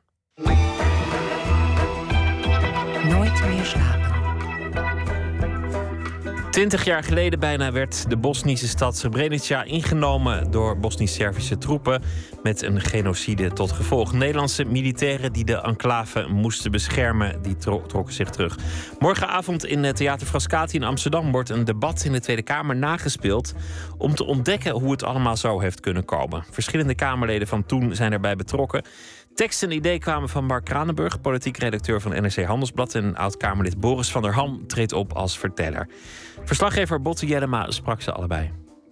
Dames en heren, er heeft zich eh, vanmiddag een eh, ramp van grote omvang voltrokken met verregaande consequenties. Het, het is gebeurd. Srebrenica is gevallen op 11 juli 1995. Wat deed je op die dag, eh, Mark? Wat ik precies... Ik weet wel dat ik de dag daarna... had ik een gesprek met Hans Dijkstal. Die was toen eh, vicepremier. En eh, toen hadden we het erover ja, dat, ze, dat zijn collega's zaten elders in, in de bunker van Defensie. Het was wel heel, heel spannend op dat moment. De enclave Srebrenica is gevallen, is onder de voet gelopen door de Serviërs. Boris, jij was volgens mij begin 20 eh, Ja. in 95. Ik zat toen op de toneelschool in het eh, eerste jaar, propeduizenjaar. Eh, Maar ik weet wel dat, eh, dat toen Srebrenica viel... of toen het zo lastig was dat het, ons, dat het niet ontzet werd... dat wel mijn politieke hart, want ik was toen al behoorlijk politiek betrokken... wel harder ging slaan. En ik, eh, kan me echt wel voorstellen van eh, uit die tijd... dat ik echt eh, schreeuwend voor de tv stond van... nuke the bastards, weet je Zorg dat die mensen eruit komen. En het zachte gedoe wat dat, op dat moment... een beetje uit de Nederlandse houding sprak... Dat, daar werd, maakte ik me erg kwaad over.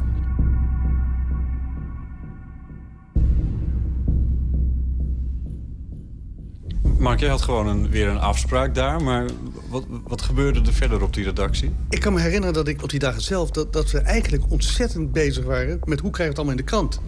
En dus die emotie waar, waar Boris het van vertelt... Ja, die, die speelde eigenlijk veel minder. Het puur die journalistiek van hoe krijg je het, het goed in de krant. Met inderdaad de vraag, waar was de luchtsteun? Dat was, dat, dat was een... eh, En natuurlijk ook, want dat is, ja, als je alles, alles weer terugkijkt... inderdaad die vluchtelingenstroom en, en, die, en die etnische zuivering... die kwam pas daarna. Dat, speelde toen helemaal. Hoewel, en dat vond ik ook wel ontzettend interessant... nu je alles weer terugziet en terugleest... dat Voorhoeven op zijn eerste persconferentie op, eh, op 11 juli... tenminste als, het- als die enclave is gevallen... eh, maakt hij al een opmerking dat hij dus eh, zich enorm zorgen maakt over de het lot van 30.000 moslimvluchtelingen. Dit is een onderdeel van de oorlog in het voormalig Joegoslavië... maar een buitengewoon ernstig onderdeel. Eh, wat denk ik grote politieke consequenties heeft... voor de wijze waarop de internationale gemeenschap verder zal omgaan... met het drama Joegoslavië. Eh, omdat het vallen van deze enclave... eh, ook betekent dat weer 40.000 mensen aan etnische zuiveringen worden blootgesteld. Dat was ik ook vergeten. Maar de, de actualiteitenrubriek hier en nu... eh, toen sloot ze iedere week af met... en nog steeds wordt er niet ingegrepen. En dat was ik vergeten. Dat was tekst die gewoon in beeld kwam. Ja. Ja, nee, het was absoluut ehm, iets wat ik me ook wel herinneren kan uit die tijd. Dat het eigenlijk voor het eerst was sinds heel veel decennia... dat er weer zoiets gruwelijks aan de hand was in de achtertuin van Europa. Tot 1989 was het eh, was er een koude oorlog, maar eigenlijk vrij stabiel. En eh, vergis je ook niet dat eind jaren 80, begin jaren 90... er ook een soort van triomfantalisme was in het Westen, in Europa, in Amerika... van jongens, het gaat nu echt beter worden. Het ijzeren gordijn is gevallen. Het ijzeren gordijn, alles wordt nu beter. Eh, de Koude Oorlog is, de grootste bedreiging is nu voorbij. Eh, mensenrechten gaan tellen, we kunnen ingrijpen. We, mm, bedoel, eh, we moeten, kunnen de wereld echt een stuk beter maken. En de wereld is ook eenvoudig, want...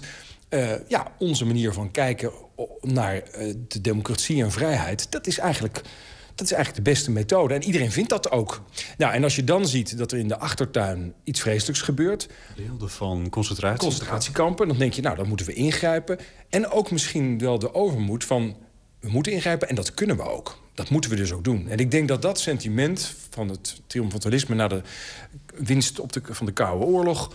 eh, met terugwerkende kracht ons misschien wat te overmoedig heeft gemaakt als Nederland. En niet voldoende is gekeken naar eh, de grote risico's die daar allemaal vast zaten. En dat de wereld toch iets cynischer in elkaar zit dan wij op dat moment dachten.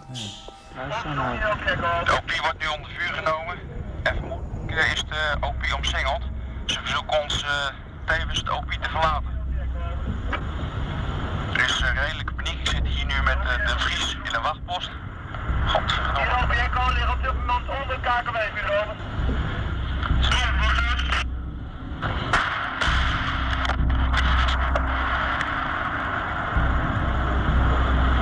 Godverdomme.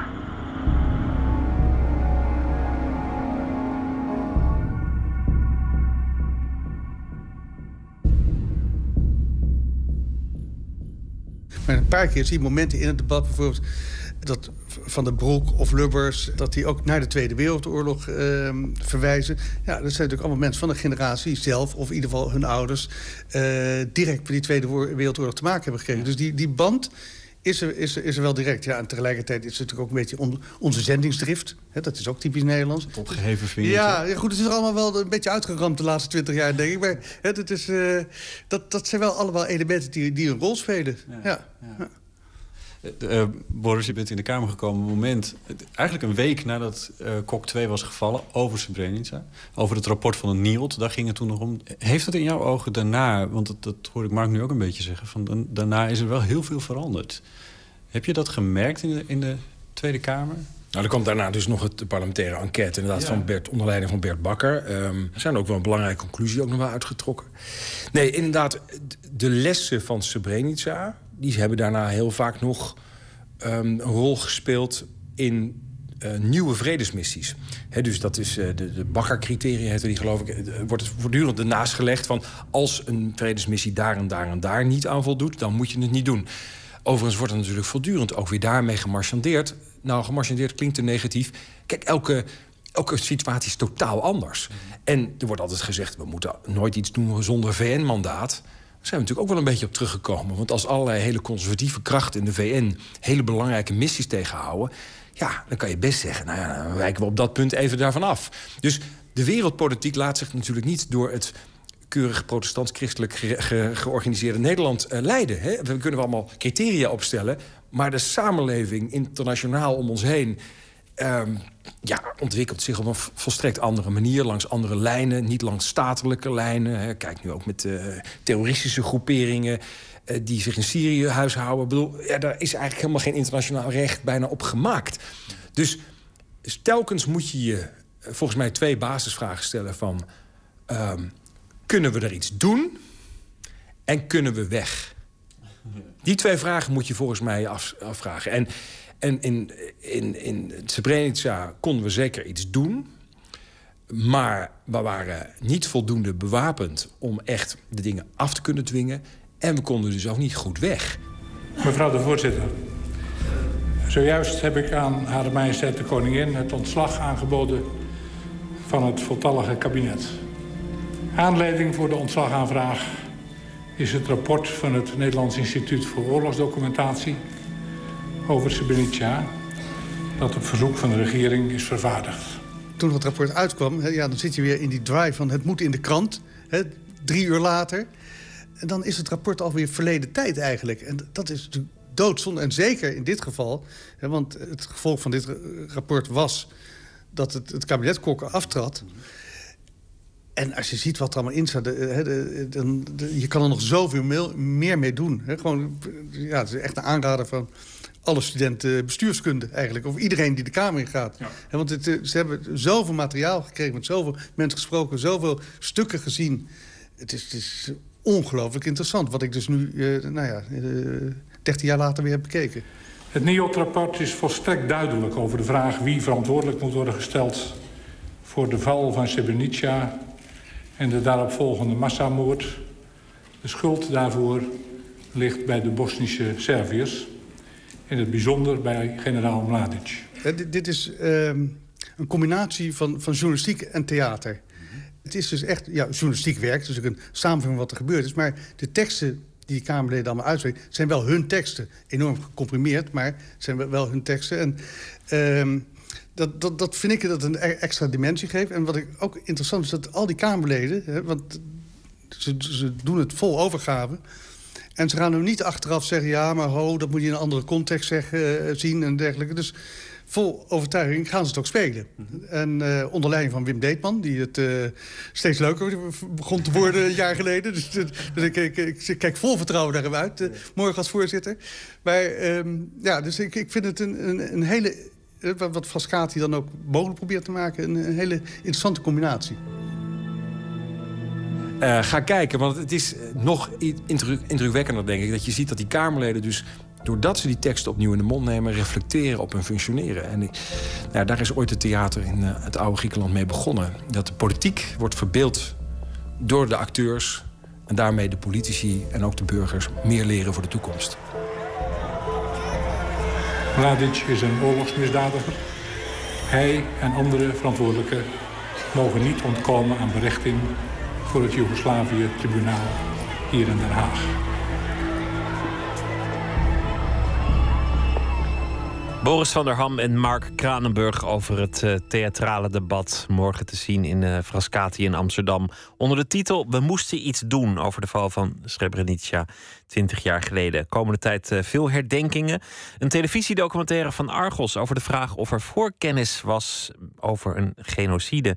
De officiële lezing is altijd geweest, ook bij het NIOD en de Verenigde Naties, dat niemand daar voorkennis van had. Argos betwijfelt dat al jaren en zegt met nieuwe feiten te komen om dat te staven.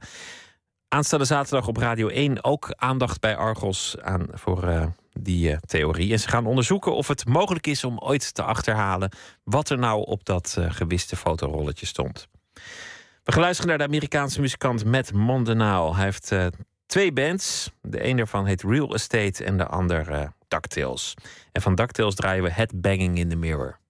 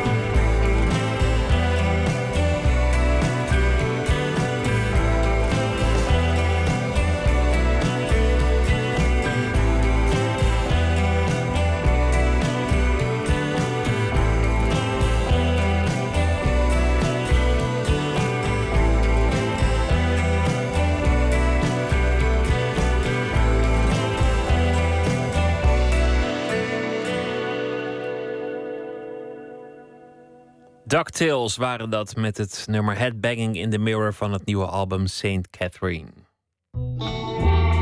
Nooit meer slapen. Outsiderkunst. Het is een uh, thema dat ineens uh, volop uh, naar boven is komen drijven. De kunst van de buitenstaander.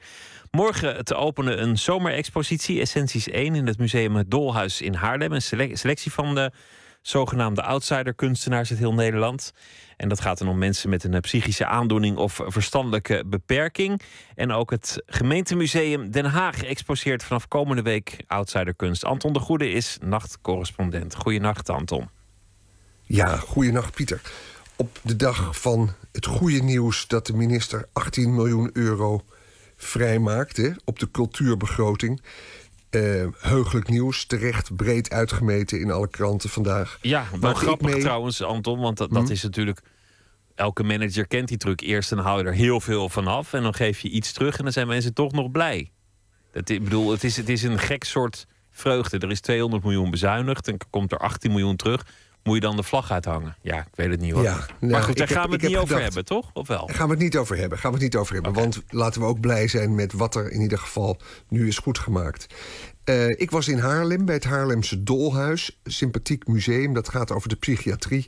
En daar waren mensen zich zorgen aan het maken over hoe het verder moet met de zogeheten ateliers die in gemeenten wel bestaan voor mensen met een psychische aandoening of een verstandelijke beperking die, uh, ja, die zich bezighouden met kunst. En uh, dat wordt dan weer betaald door de Wet Maatschappelijke Ondersteuning, de zogeheten WMO.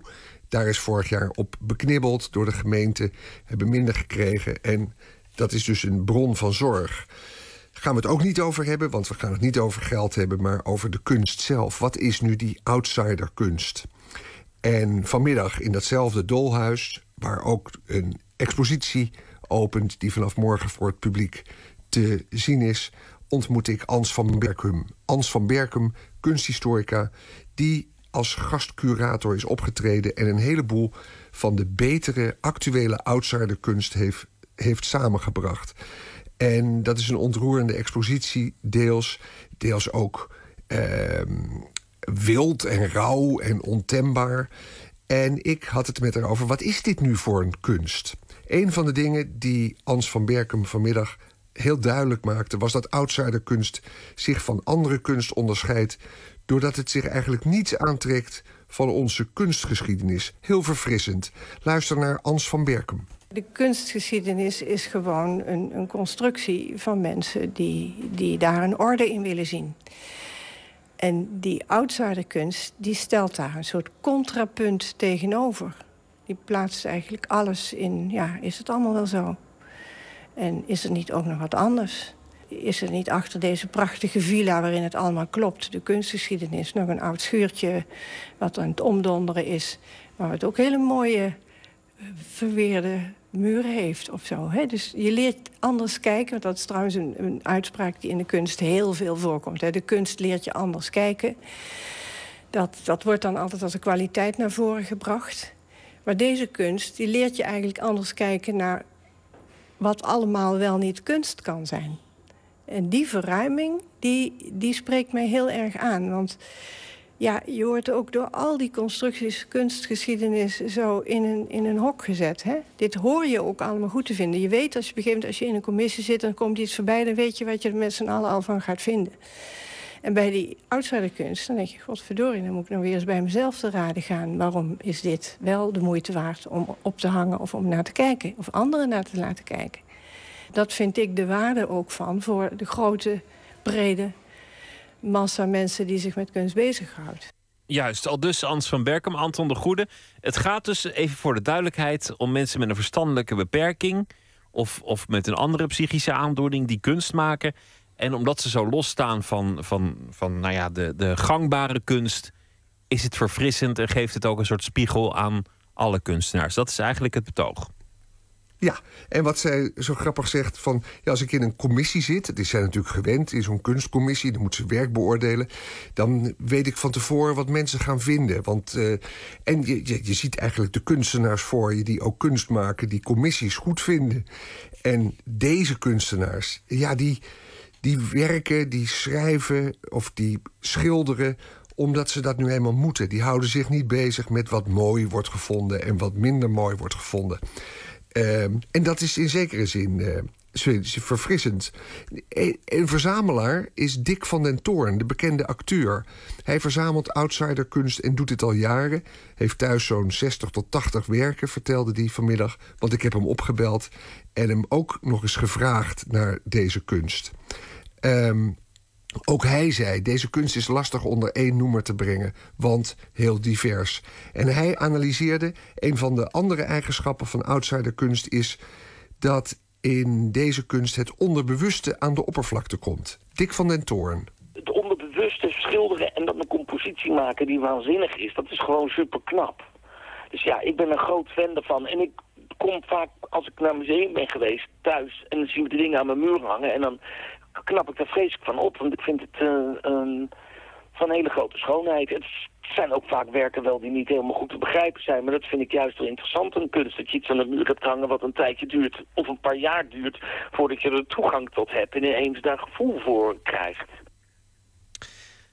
Ja, het is al dus dik van een toorn. Maar nu is er dus zo'n zo'n expositie in, uh, in Haarlem. En er komt er ook nog een expositie in het gemeentemuseum in Den Haag. Wat, wat betekent dat? Haags gemeentemuseum gaat heel groot uitpakken. Alle grote namen uh, uit die, die, die tak van kunst worden samengebracht. En uh, ja, laat ik maar aan Dick van den Toorn vragen wat dit betekent. Hij is tenslotte de verzamelaar, dus op de hoogte van de prijzen die ervoor gevraagd worden. En de aangewezen persoon om die vraag voor te leggen. Is er sprake van een tendens? Luister ben het gaan verzamelen in een periode dat het nog gewoon voor een paar honderd euro je een mooi kunstwerk had. En dat is nu niet helemaal het geval meer. Je had in de 70 jaren dat bijvoorbeeld de, naïeve kunst heel erg uh, hoogtijdagen had. Dat is weggegaan en nooit meer teruggekomen. Misschien gebeurt dat met Art Brute ook, maar dat denk ik niet.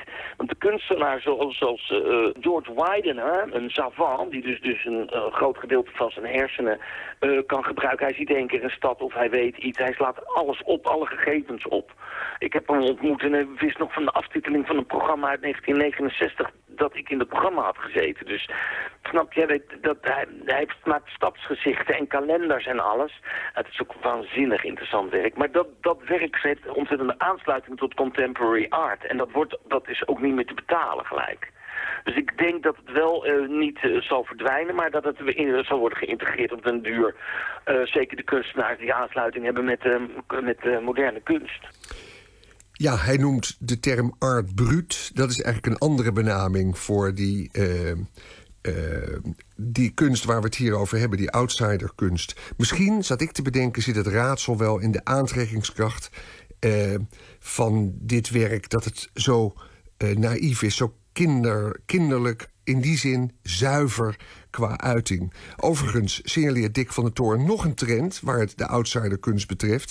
De outsiderkunst is niet meer wat hij geweest is. Luister. Ik verzamel ook meer, meer klassieke art brut, want het is natuurlijk zo... Uh, de, de, die art brut is natuurlijk veranderd omdat de medicatie heel sterk veranderd is uh, in de afgelopen honderd jaar.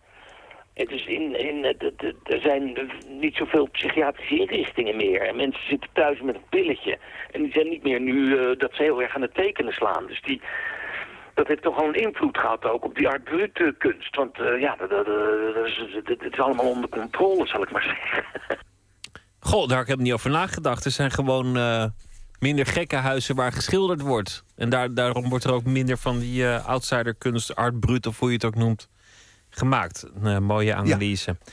Vertel nog die even waar en wanneer. Wordt dus, ja, wordt dus een beetje gelogen gestraft, wat hij net zegt, door het Dolhuis nu in Haarlem. Waar je echt hele vers gemaakte art brut of outsiderkunst kunt zien. En vanaf, ik geloof 13 juni in het gemeentemuseum, grote collectie, veel breder, met klassieke art brut te zien in Den Haag. Dankjewel, Anton de Goede. Graag gedaan, Pieter. Cadalia komt uit uh, Florida, van Cubaanse afkomst, maar denkt daarbij niet aan uh, salsa, want zij doet meestal aan rap. Soms pakt ze ook gewoon een akoestische gitaar en dan zingt ze bijvoorbeeld over een verloren liefde. Just Another Dude.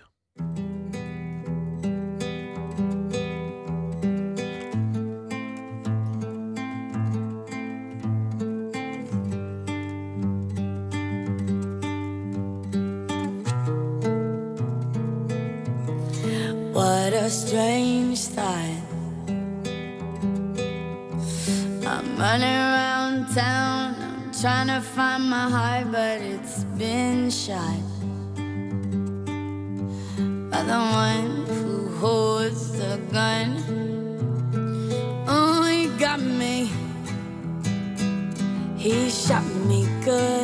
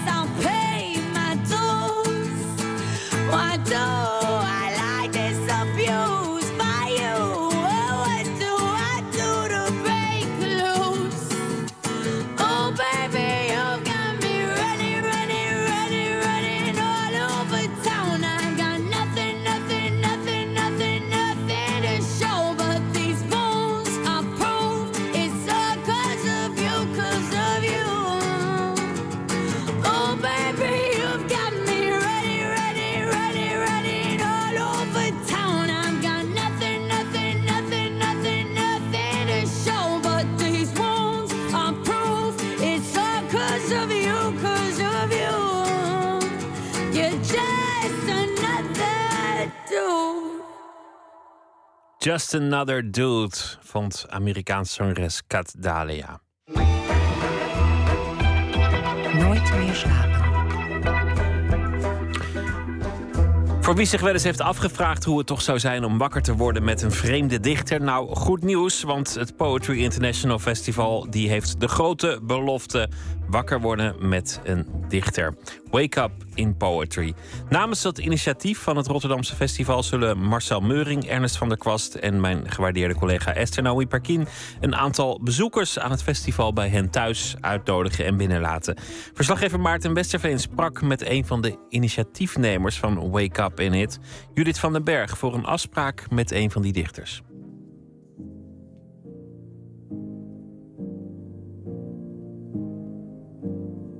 Mensen die Poetry International bezoeken, kunnen zich bij ons inschrijven voor een match met een dichter. En ze kunnen dus dan zien op een lijst wie er meedoet. Die match houdt in dat wij iemand bij ze kiezen die wederzijds bij elkaar past, zeg maar, hopen wij dan. En dat ze kennis maken met die dichter, iets meer te weten komen van het werk van diegene en ook nog eens mogen overnachten bij die dichter thuis. En wat hoop je dat er dan gebeurt? Ja, eigenlijk laten we dat los. En we hopen inderdaad dat er van alles ontstaat. Bijvoorbeeld een soort verwarring, zowel bij de dichter als bij de bezoeker. Van wat is dit? Waar begin ik aan? En eh, zal dat wel klikken? En wat. Ja, het is niet echt te vergelijken met een andere soort situatie. Dus dat, eh, je gaat een avontuur aan. Je treedt denk ik op een, op een nieuw pad wat je nog niet eh, belopen hebt. Ja, het brengt je nieuwe dingen. Het, het eh, brengt mooie verhalen in de wereld tot nu toe. Dus eh, de, wat er overblijft van die matches zijn echt leuke verhalen. Ehm, er zijn allerlei dingen waar we naar kijken. We kijken naar praktische dingen. Komt iemand met de auto of met het openbaar vervoer? Moet iemand veel trappen op? Dan kijken we of het niet een heel oud persoon is die daar misschien moeite mee heeft. Ehm, we kijken naar wat iemand voor werk doet, wat iemand voor interesses heeft. Als diegene samen met iemand komt, kijken we wat, wat is dat voor partner. Nou, al die dingen, dat geeft natuurlijk maar een kleine flart van hoe iemand is. En ook van de dichter weten we niet heel veel, behalve dat we er geweest zijn en dat je iemand opzoekt. Maar die kleine dingen, die zijn genoeg om een match te maken. En die, we doen het met wat we hebben. Je hebt mij dus nu blijkbaar voorgeselecteerd op iemand.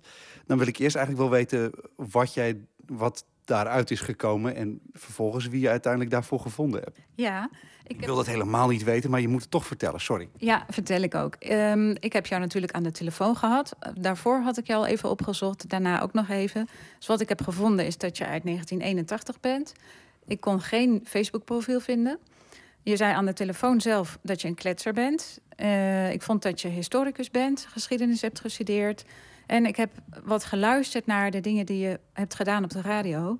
En daarin had ik de indruk dat je veel ruimte laat voor anderen. Ehm, dat je het interessant vindt hoe mensen tegenover elkaar staan. Dat het soms gaat over veiligheid of onveiligheid van het bestaan. Over wel of niet controle hebben. En dat je houdt van serieuze onderwerpen. Eh, nou, wie ga je me zo toesturen dan? Naar Daniel D.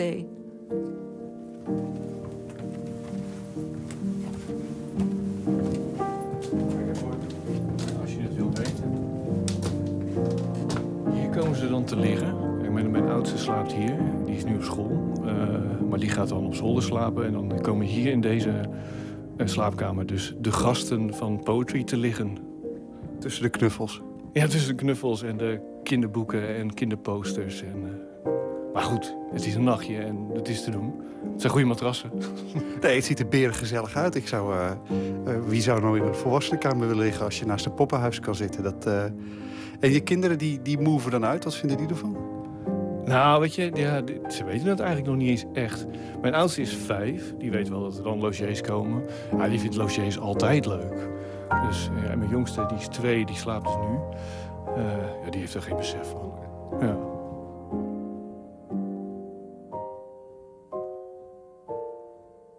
Kijk, zij hadden gemaild. eh, ik, ik heb ze dus nog niet ontmoet, alleen dus mailcontact van... eh, nou, wij vinden poëzie leuk, maar we weten er niks van. Ja, dus nou, ik neem ze gewoon een beetje mee, ook naar het festival. En eh, ja... Kijk, ja, voor hetzelfde geld denk ik, zijn ze genezen daarna. En willen ze daarna alleen nog maar voetbal zien. Dat kan ook. Maar dat hoop ik niet natuurlijk. Ik heb daar wel zin in, want toen ik begon hè, als dichter, zo'n twintig jaar geleden... toen nou, dan moest ik het hebben van optredens. Ik wilde gewoon heel veel mijn poëzie laten horen aan iedereen. En dan had ik een optreden in Deventer betaald. En dan dacht ik van, nou, wie ken ik nog meer daar? Zijn er nog andere plekken? En dan ging ik bellen, weet je wel. En eh, dan kreeg ik slaapplaatsen daar. En eh, zo was je een beetje on tour. En dat deden veel meer dichters. En destijds heb ik ook heel veel dichters in huis gehaald. Maar als die een slaapplaats nodig hadden. Dus wat dat betreft, weet je wel, dat festivalgevoel, dat is wel gaaf daaraan. Is het, ehm, eh, hoe kan je daarop voorbereiden? Ga je nog wat doen hier als ze er eenmaal zijn, de volgende dag? Nou, ik, ik, eh, ze, ze- ik ben niet alleen en dus met, met, met die gasten, maar eh, de dichter eh, Stefan Nieuwenhuis logeert ook bij mij. Omdat ik tijdens Poetry eh, eh, een programma presenteer en hij mijn DJ is. Dus eh, nou, als, als die bezoekers er zin in hebben, nou, dan kunnen wij een intieme eh ochtendvoordracht houden of iets dergelijks. Weet je al eigenlijk wat je dan zou kunnen gaan voordragen? Eh, zal je dat nog van die mensen af laten hangen? Mm, nee, nee. Ik denk zelf, weet je, ik ben gewoon aan het werk. eh, dit najaar verschijnt een nieuwe bundel. En ik vind het gewoon heel fijn om die nieuwe gedichten eens een keer eh, eh, voor te leggen aan het publiek. Dus ik denk dat ik gewoon werk, nieuw werk ga doen en kijken hoe ze daarop reageren. Heb je dat werk hier? Zouden we alvast wat mogen horen? Oeh, dat is niet zo. Nee, het ligt op mijn werk aan. Dat moet ik even halen. Ja, dat vind ik best. We kunnen er ook even omhoog lopen hoor. Dat is, ik weet niet of dat te intiem voor je is, maar... Nee, eh, niet intiem, maar dan moeten we even zachtjes doen, want mijn jongste slaapt. Doe maar zachtjes. Heb je eigenlijk al een titel? Eh, Mondvol demonen gaat het heten. Is dat ook het thema? Ja, er zit wel wat vuilbekkerij tussen. Ja, eh de schoonheid van verval is een beetje het thema. Ja. Zegt hij als jonge vader. ja. ja, we moeten er toch maar aan wennen. Ze boffen maar een beetje hier. Ja, zeker. Ja. Nou ja. Zou je dat voor willen dragen? Ja. ehm, het heet De onverschilligheid van meeuwen. Op het bankje aan het water zit een meisje te huilen. Liefdesverdriet? Reddeloos? De meeuwen krijsen als altijd. Ze zijn onverschillig. Ze lijken onverschillig, moet ik zeggen, want zeker weten doe ik het niet. Je zou ze moeten aansluiten op een hartmonitor om te zien of hun stressniveau stijgt in de nabijheid van een huilend meisje. Hoe dan ook, troosten doen ze haar niet. De meeuwen vliegen weg. Ik kan niet vliegen, wel lopen.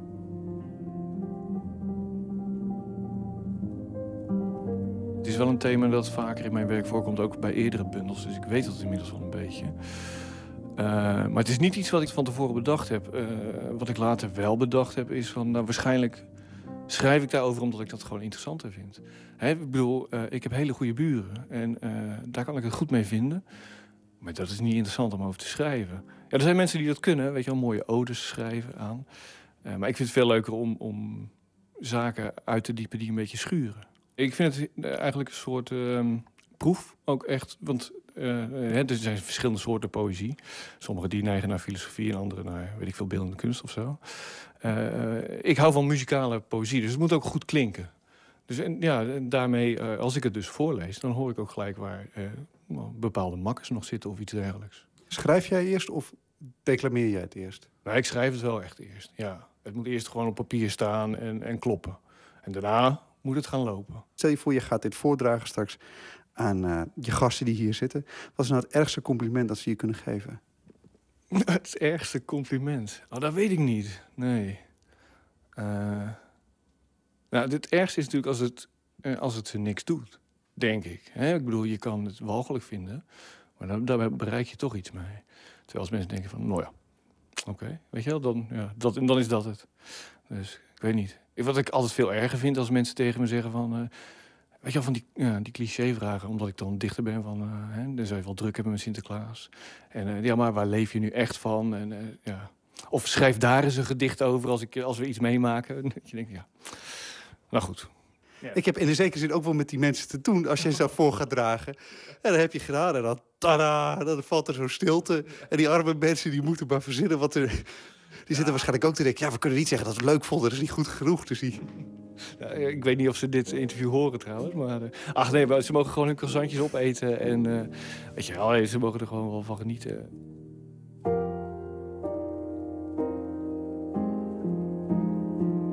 De fabriek waar compassie wordt geproduceerd is stilgevallen. En voor het eerst in eeuwen komen de arbeiders naar buiten, hun gezichten ouder dan de tijd van woorden. De arbeiders, ze schreeuwen niet, maar in hun ogen staat het verwijt te lezen. Jullie zijn ons vergeten.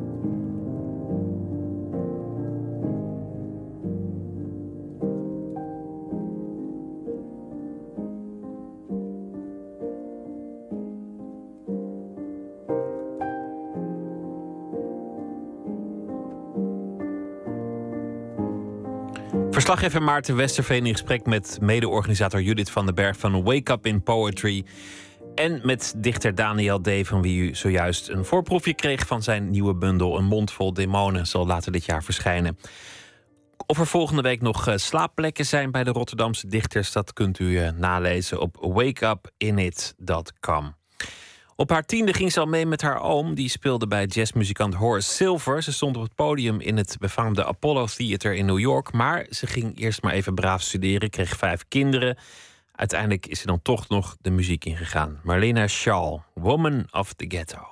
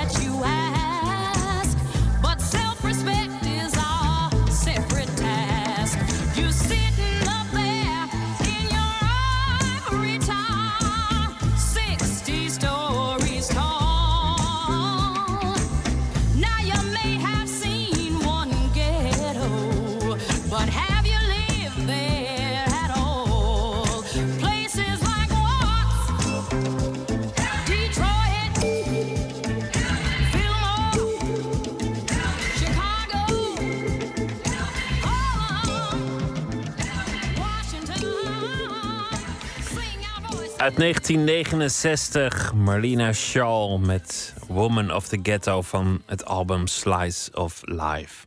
Maria van Dalen die zal ons elke nacht eh, een gedicht voordragen. Zij bracht zeven bundels uit. De eerste al in 1989 met de titel Ravenslag. En daarna eh, volgden nog vele andere. Momenteel is ze bezig met een essay over de voodoo-cultuur van Haiti. En haar achtste dichtbundel Liefde Eindeloos Licht, die wordt verwacht. Ze kiest vannacht voor een gedicht van Hans Favrij. En dat is Hoewel het zich altijd zich is.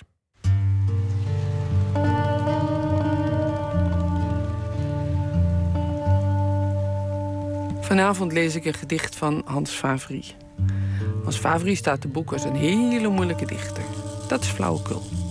Hij schrijft alleen zo helder dat je er bijna niet in kan kijken. Zo scherp is het licht, zo scherp is wat hij zegt, onthult. In dit gedicht heeft twee regels die zijn een soort motto voor mij, voor mijn schrijverschap. En die regels zijn: het werk waartoe ik dien moet voortgang vinden. Dat betekent het werk, dat is het schrijven, dingen in taal vormgeven. Dat eet mij helemaal op, maar ik moet daar ook een dienende houding bij aannemen. En verder ben ik niet belangrijk. Dat is wat het gedicht zegt. En als ik dat niet doe, gaat alles fout. Luister maar. Hoewel het is, altijd zich is, dient het aanhoudend te worden ontboden. Daartoe ontbied ik en word ik ontboden. Het werk waartoe ik dien moet voortgang vinden.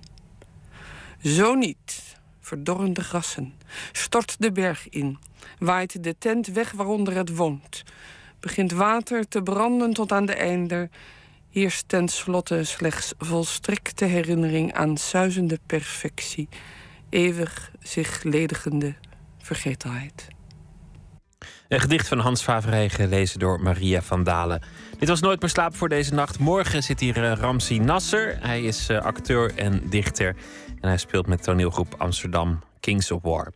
Dat morgen voor nu uh, een hele goede nacht. En zometeen op Radio 1 de EO met Anne Kuik. Ik wens u nog een hele goede nacht. Op Radio 1 het nieuws van alle kanten.